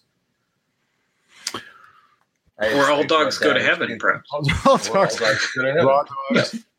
Um, what fictional restaurant is heard on the radio ad in the background during the ear cutting scene? The Big Big Kahuna. Kahuna? Burger? No, Oh. Damn. Jack Rabbit Slims. Oh. Oh. There's an ad for Jack Rabbit. Nice. Very cool. Um, what does Mr. White whisper to Mr. Orange? In the last scene. Yeah, I don't know. He whispers something into Tim Roth's ear. too brute. Eh? Well, there is no definitive answer to what he Yeah, said. sure. There's never been a defensive, definitive, but in the French release of the film, the t- subtitles say that he says, "You don't want a blowjob, by the way." in the Italian dub version, what? in the Italian dub version, it says, "Do you want me to give you a hand job too?" and in the Spanish dub version, he says, "I'll comb your, I'll comb your hair so you look handsome." that prob that last one probably makes the most sense, but otherwise, I think it's Tarantino fucking with people. Oh yeah, completely, Uh, completely. How many times is the word "fuck" said in the film? Oh, I saw this once, but I can't remember. It's probably less than you would think. Uh, it's a lot. I think it might have. I can't remember if this beat Goodfellas or if Goodfellas still held the record back then. it's uh, well, according this is according to Tarantino's website. It's 272 times. I think that might have set the record. Uh, and then the last one I have is um, which actor from the cast had to be bailed out of jail during shooting to complete his scenes? I'm gonna guess Lawrence Tierney. It was Lawrence Tierney. At the end of the first week of shooting, Lawrence Tierney was fired and then quickly rehired. Uh, Tierney went drinking after and ended up firing a 357 Magnum into the walls of his Hollywood apartment later that night. He spent the weekend in jail only to be bailed out by his agent Monday morning so he could finish the film. He was a notorious handful. He, you know, he's on an episode of Seinfeld where he plays Elaine's dad, and they planned to have him on playing Elaine's dad, and he was so scary that they just said no, we'll never bring the character back. That's awesome. so there's a little bit of little little trivia for Reservoir. I tried to find stuff that was a little odd, you know. That's very good. There's I tons love of. I love the legend, the legend of Reservoir Dogs. All right. Let me- well, before we wait, okay, hmm? just before we get Go to ahead. the last thing, I did want to ask your guys' thoughts because there is a theory that Mr. Pink survives. Mm, What do you guys think? I think yeah, I I re when I watched it, I tried to keep that in mind. I, I don't think he does. It's like in how many gunshots were fired, and I don't. It's not- There's a theory that he survived and then he's hiding as as uh, Buddy Holly as the waiter at Jack I. I, I hate when people do that. no they, and for for me and and this is um you know another one of my uh you know my favorite movies uh of the uh, mel gibson uh, uh Payback. part payback um what the last scene in in payback the director's cut where it just kind of you know fades to black and it's like did he live did he die and and in both of those movies so, no everyone died everyone died. it's not a happy ending All I'm going to this, say, this Chris, is not a happy movie ending Chris, you need to watch the last episode of Sopranos so we can talk about this. okay it's the It fits in very well to what we're talking about. watched. yeah it's uh there was so polarizing at the time when it came out i was just like i'm not i'm i'm hearing too much I didn't watch the last season. I got I got Yeah. bored with Sopranos. I I, I ended up not watching the last season. I rewatched and I I was I loved it. So Okay, Maybe I'll, I'll have- I'll rewatch the. That'll be me and Will's other podcast. We'll talk about the last talking season of Sopranos. Sopranos. uh, but no, I, I think I think everyone died in this. That every, Yeah, I- every, it works better if everyone dies. You know. Yeah, I think yeah, they're supposed to, right? They can't. Yeah. he couldn't get We're away. gonna do Reservoir Dogs two, Yeah. The Adventures of Mister Pink. Oh, you know. and I wasn't. did you guys know that there was a Reservoir Dogs game, video game? Like if it no, huh? No, but There- that there sounds is a amazing. reservoir. If you go on YouTube, you can Mhm. find all these scenes from it. It it it, it was a terrible game, but it's really interesting. The only character, the only actor who actually voiced his own voice in it is Michael Madsen. He Yeah. actually his own voice in the game, and it's weird because like it's like chap. There's chapters to it as you're playing, and they show like every chapter they show a sort of a scene from the movie, but it's remade in the graphics of the game. Oh, really? And then it expands the You, story. you, you have to successfully explain why like a virgin is about a I don't- whore. I don't know. I- until you've seen a computer generated Michael Madsen torturing a cop. yeah, that's Like- weird. Yeah, it's go on YouTube. They're all out there. You can see all this. It's very oh. odd. It's very yeah. Awful. I don't think it was a very well received game, but I kind of want to get a copy of it now. yeah. Oh, it, sure. just, like- it does like sound like ET. yeah, interesting and how bad. So It's yeah. like the Atari uh, ET game. Oh, how great So- would it be if that were the graphics of Reservoir Dogs, like that Atari 8-bit graphics? with the eight bit, uh, you know, uh, uh, stuck in the middle, playing behind, and, and it's just like a, a three pixel switchblade. That's all I want. All right, so, so this is this is Sal's segment. He calls it uh, First Blood, Last Rites, which is our as we would remember it. Sal, explain. This is your. Well, is my your idea was, you know, we've all seen these movies at least once, if not multiple Mm-hmm. times since, you know, before this, before this podcast, and we're watching it again, obviously. So uh, my thought was just sort of like, do you remember your feelings, your thoughts about the movie when you first saw it, how you felt about it, and has anything changed now, whatever it is, 25 years later, watching it again? you know, for this podcast, has anything sort of changed? And uh, so I'll I'll just sort of start with what I feel about it. It's like I, you know, I was sh- sort of amazed sitting down to watch it again. I at how not only did I get all the same feelings that I think I got the first time, as far as like that slap in the face when it cuts and and you know that scene with Tim Roth and Harvey Keitel in the car is still one of the it, it, I don't want to say it's one of the most bloody or violent because I don't even think it's one of the most bloody. It's bloody. Mhm. It's not the bloody part of it that is that makes that scene so shocking. It is the moment that this guy thinks he's dying and his friend is trying to convince him he's going to be okay.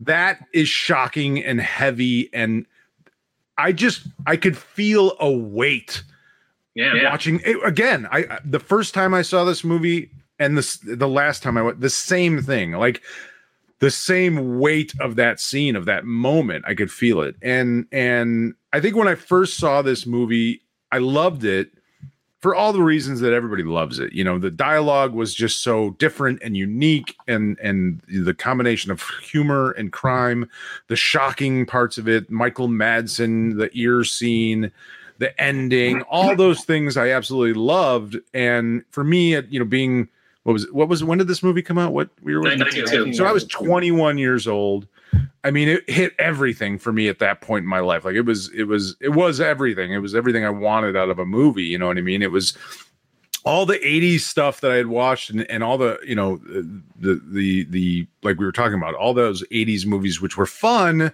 and entertaining but by that point in my life i was looking for something else. I was looking i was looking for something a little more alternative a little different than the standard things that you would see over and over and over again in these movies. And this was that. You know this was so much that and and no surprise it had such a huge effect. So i loved it then. I think watching it again this time i i think i love it even more. Mm-hmm. I think now you know appreciating the craftsmanship mm-hmm. that is in it that Tarantino now seeing ha- having seen his career and what he's done you can almost sort of like there's a part of me that that could could like go oh well that was his first film. You know what i mean? And it's and it's cute but it's not pulp fiction or it's not once upon a time in hollywood or it's not whatever. But watching it again it's like man it's he's so good. He's so good. He, he already at this point knew exactly what he was doing he, knew Bur- like he bur- didn't burst onto the scene. he didn't have all the skill that he has now, but he had the vision. He knew, you know what I mean? Like he knew what he was trying to say, he knew what he was trying to do, and he knew how to manipulate an audience, which I think is really what you know is is the difference between an okay director and a great director is I'm going to I'm going to take you on this journey no matter what. I'm going to twist and turn you and and play with your feelings and play with your emotions and I'm not going to let you know that I did it because that would ruin it. And at the end of it, no matter how you feel, you're going to know you felt something. And and I think he already you know, even though I think he gets better as a filmmaker as his career has gone on, I think he already had that part of him in him where it's just like he knew how to manipulate an audience with his scenes, with his mm-hmm. story. He knew what he was doing.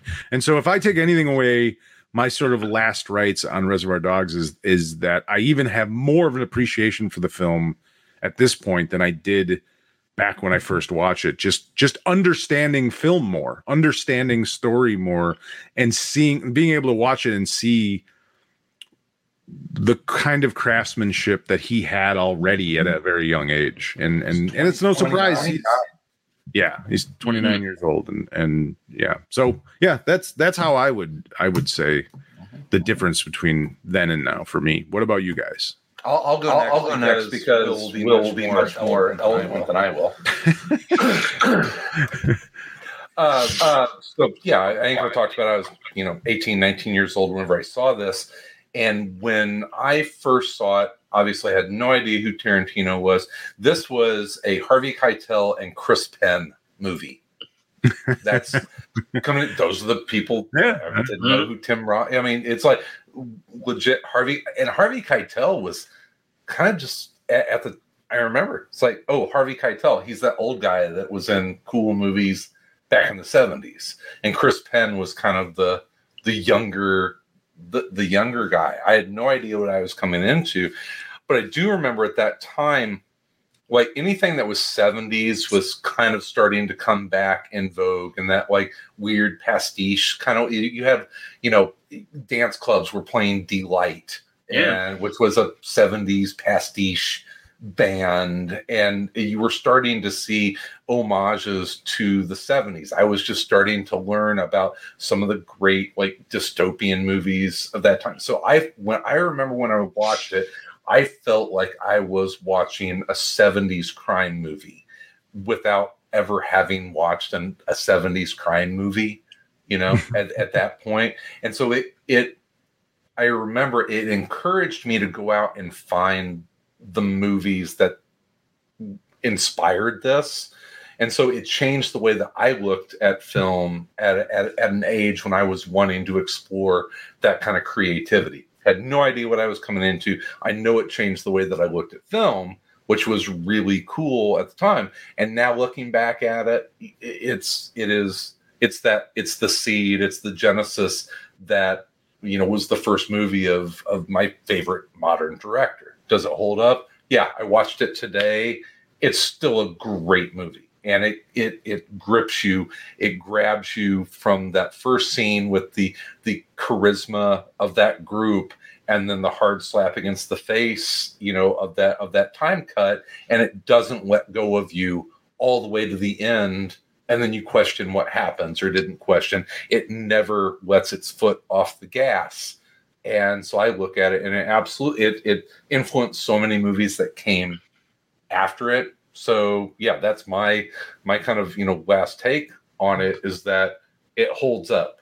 I see the influence in so many different movies since then and and that's why it will always have a you know that place on my on my shelf even though if you, it's not on your shelf don't don't buy this just for the the extras because they're not very good. Just yeah, just stream it. Yeah. all right. So Will, Mr. Film Critic. See now you set me up. Um, right? You know it's got to be poignant now. That's right. It's going to be heart touching. I like I said, I saw this in the theater, and I've kind of like looked. I saw it at Piper's Alley in Chicago, I, and um, mm. you know, I live in Rockford, which is about seventy-five miles out of Chicago, and I'm trying to think like why I I went in the city with a buddy specifically to see this movie, and I still am not sure why I did because there was no internet back then. It's not like people were talking about Quentin Tarantino. The only thing I could think of is maybe the magazine Film Threat maybe like said, "Hey, here's this cool new movie" or something. So I saw it, and I mean, I was blown away. I remember sitting there in the theater, and you could feel the whole audience was just like, "We don't quite know what we're seeing." And I mean, when I got out, you know, beyond any sort of thought of how well it's done, how or how, how well it's made, written, directed, acted, I mean, all I could think of is this movie, A, is so fucking cool. It's like funny and it's hip and it's violent and it's nasty and it just moves. And these guys are wearing, you know, black suits with thin ties and sunglasses. I mean, it's like all these elements of cool. And I also felt because of the ear scene and some other stuff and just sort of the general energy that Tarantino brought to it. It reminded me of um, movies I had seen in college because which wasn't it was a few years you know not that far in the past back then. Uh, movies like you know like Pink Flamingos or Eraserhead or Blue Velvet, but movies that aren't like Reservoir Dogs at all, except for the fact that I would sit there and, and say, I can't believe I'm seeing this. And if people see this movie, it's going to blow their minds because it's so different than everything else. I mean, so I was when Pulp Fiction came out. I remember being in Milwaukee with some friends, just walking along, and we saw some theater had a poster saying like "coming in two months, Pulp Fiction," and I'm like, "We got to see this. This is the guy that did that Reservoir Dogs movie. We got to see this movie." And um, now, you know, I've I've watched Reservoir Dogs a bunch of times since then, and just recently, and it's like, it's like Brion said, it's like it's so, it, you know, there are so many directors who have a great first movie, and then, eh they kind of either either that happens they have a great first movie but they put everything they had into that movie and they really have no follow-up. Or they're great now but you go back and watch their first movie and it's like well it's so raw there's a few good ideas but it's really not worth sitting through and i'd much rather watch some later stuff that they did. I mean quentin it's a great first movie and he only got better.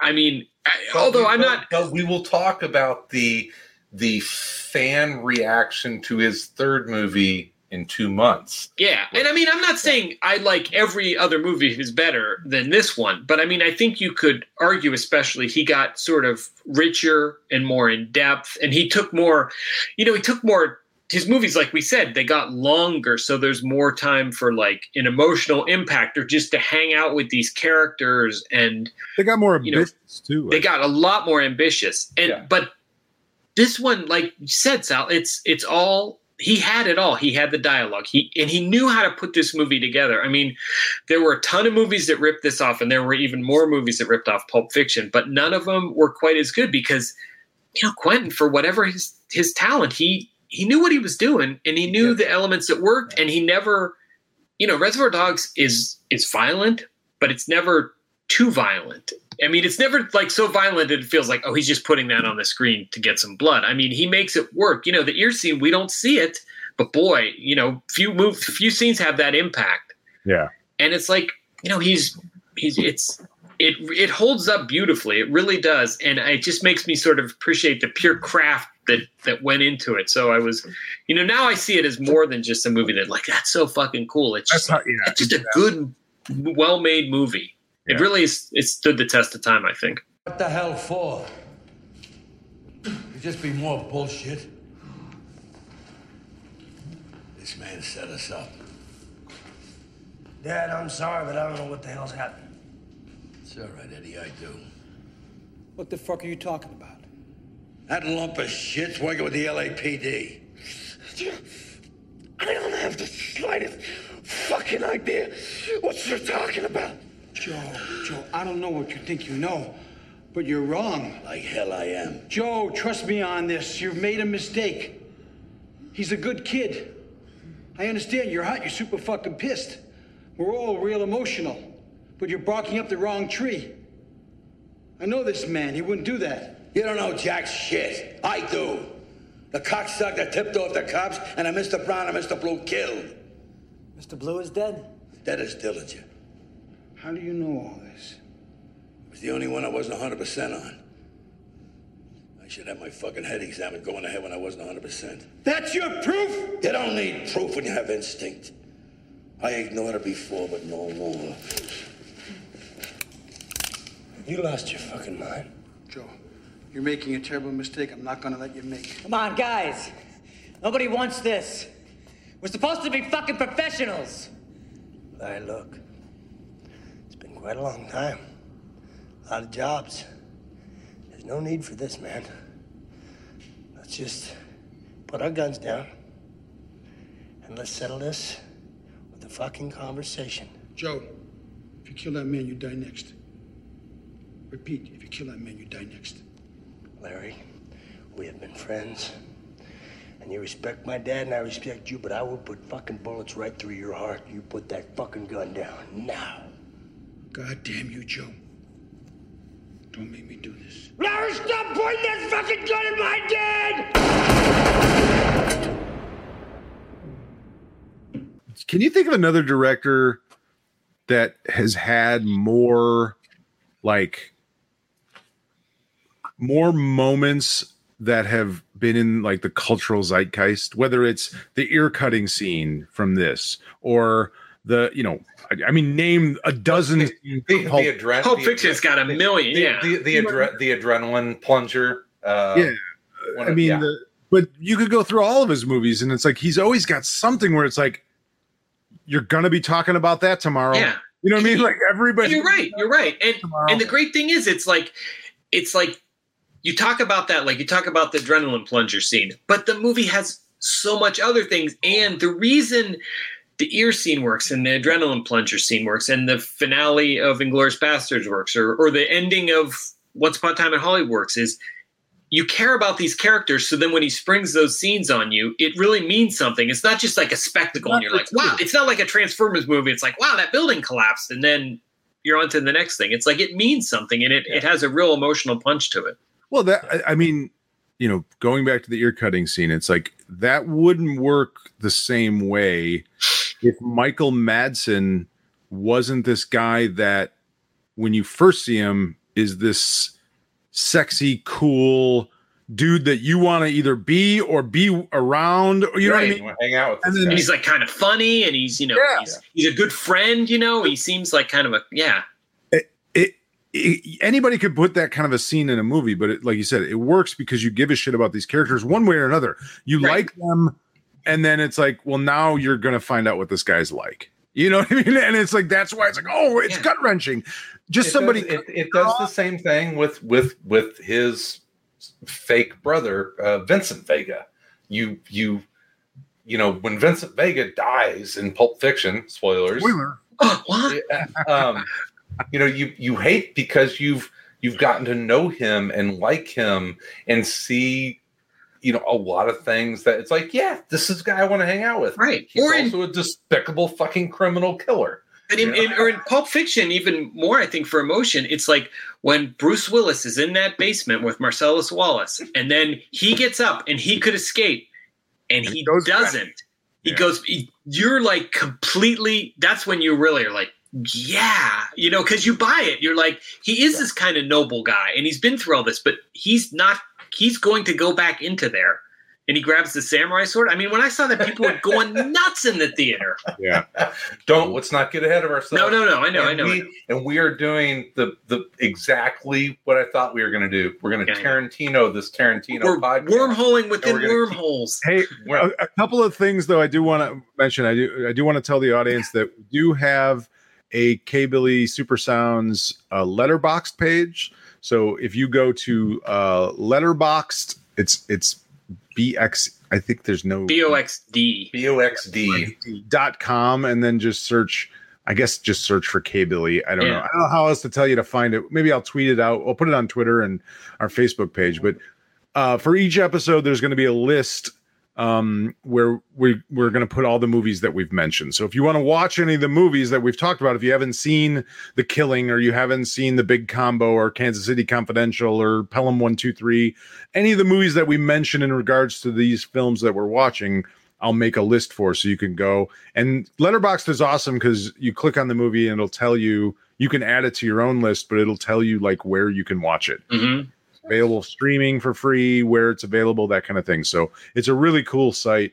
And uh, yeah, so every episode I'll I'll have that up there. And um, if if I miss anything, if if you guys out there know of something that you think was an influence, uh, please let us know, and you can you can email us uh, for that. Um, that and then before we before we finish, I did just want to ask you guys: Have you ever seen? Uh, I haven't seen it yet, but have you heard of the movie called? It's a documentary called The Wolf Pack. Yes, yes, I've seen it.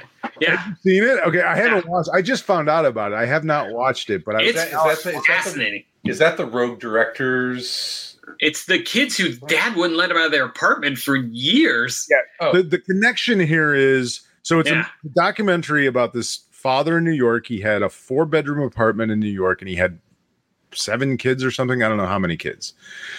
And for 14 years of the, their lives, he literally would not let them out of the apartment. They lived, they existed solely in this apartment building, never went out, did not go to school. And to entertain themselves, they would make, they would watch movies and TV, and then they would make elaborate costumes out of masking tape and, and marker Cardboard, yeah, and just real. And one of their favorite movies was Reservoir Dogs, and that and when they finally do end up going out on the streets of New York and they run into this guy who ended up making this movie about him, Mm-hmm. they're all dressed up like the characters from Reservoir Dogs. The poster there, it's it looks like the Reservoir Dogs poster almost. Yeah, they're all wearing black suits and sunglasses, and it's it's an interesting movie. I mean, it's kind of a sad story, but kind of a hopeful story. But but you see clips of them reenacting these movies, and it's nuts because they filmed themselves. They had a video camera, you know. So It's insane. Talk about like influencing. yeah, Like, so so for right now, I mean, we may have a different email address in the future, but right now, um, info at aroundcomics.com. yeah, that'll work. Yeah, it's uh, if you don't know us, we do around comics. Chances are, if you're watching this, you probably know know. around comics. Probably. Uh, so we're going to be back in a month. Like I said, we're going to do these uh, in order of release, which means that uh, stuff like uh, uh, Dusk Till Dawn and True Romance and uh, Natural Born Killers, that stuff will be seated in as it was released. But uh, next month, this one, it's a good one. We like this one.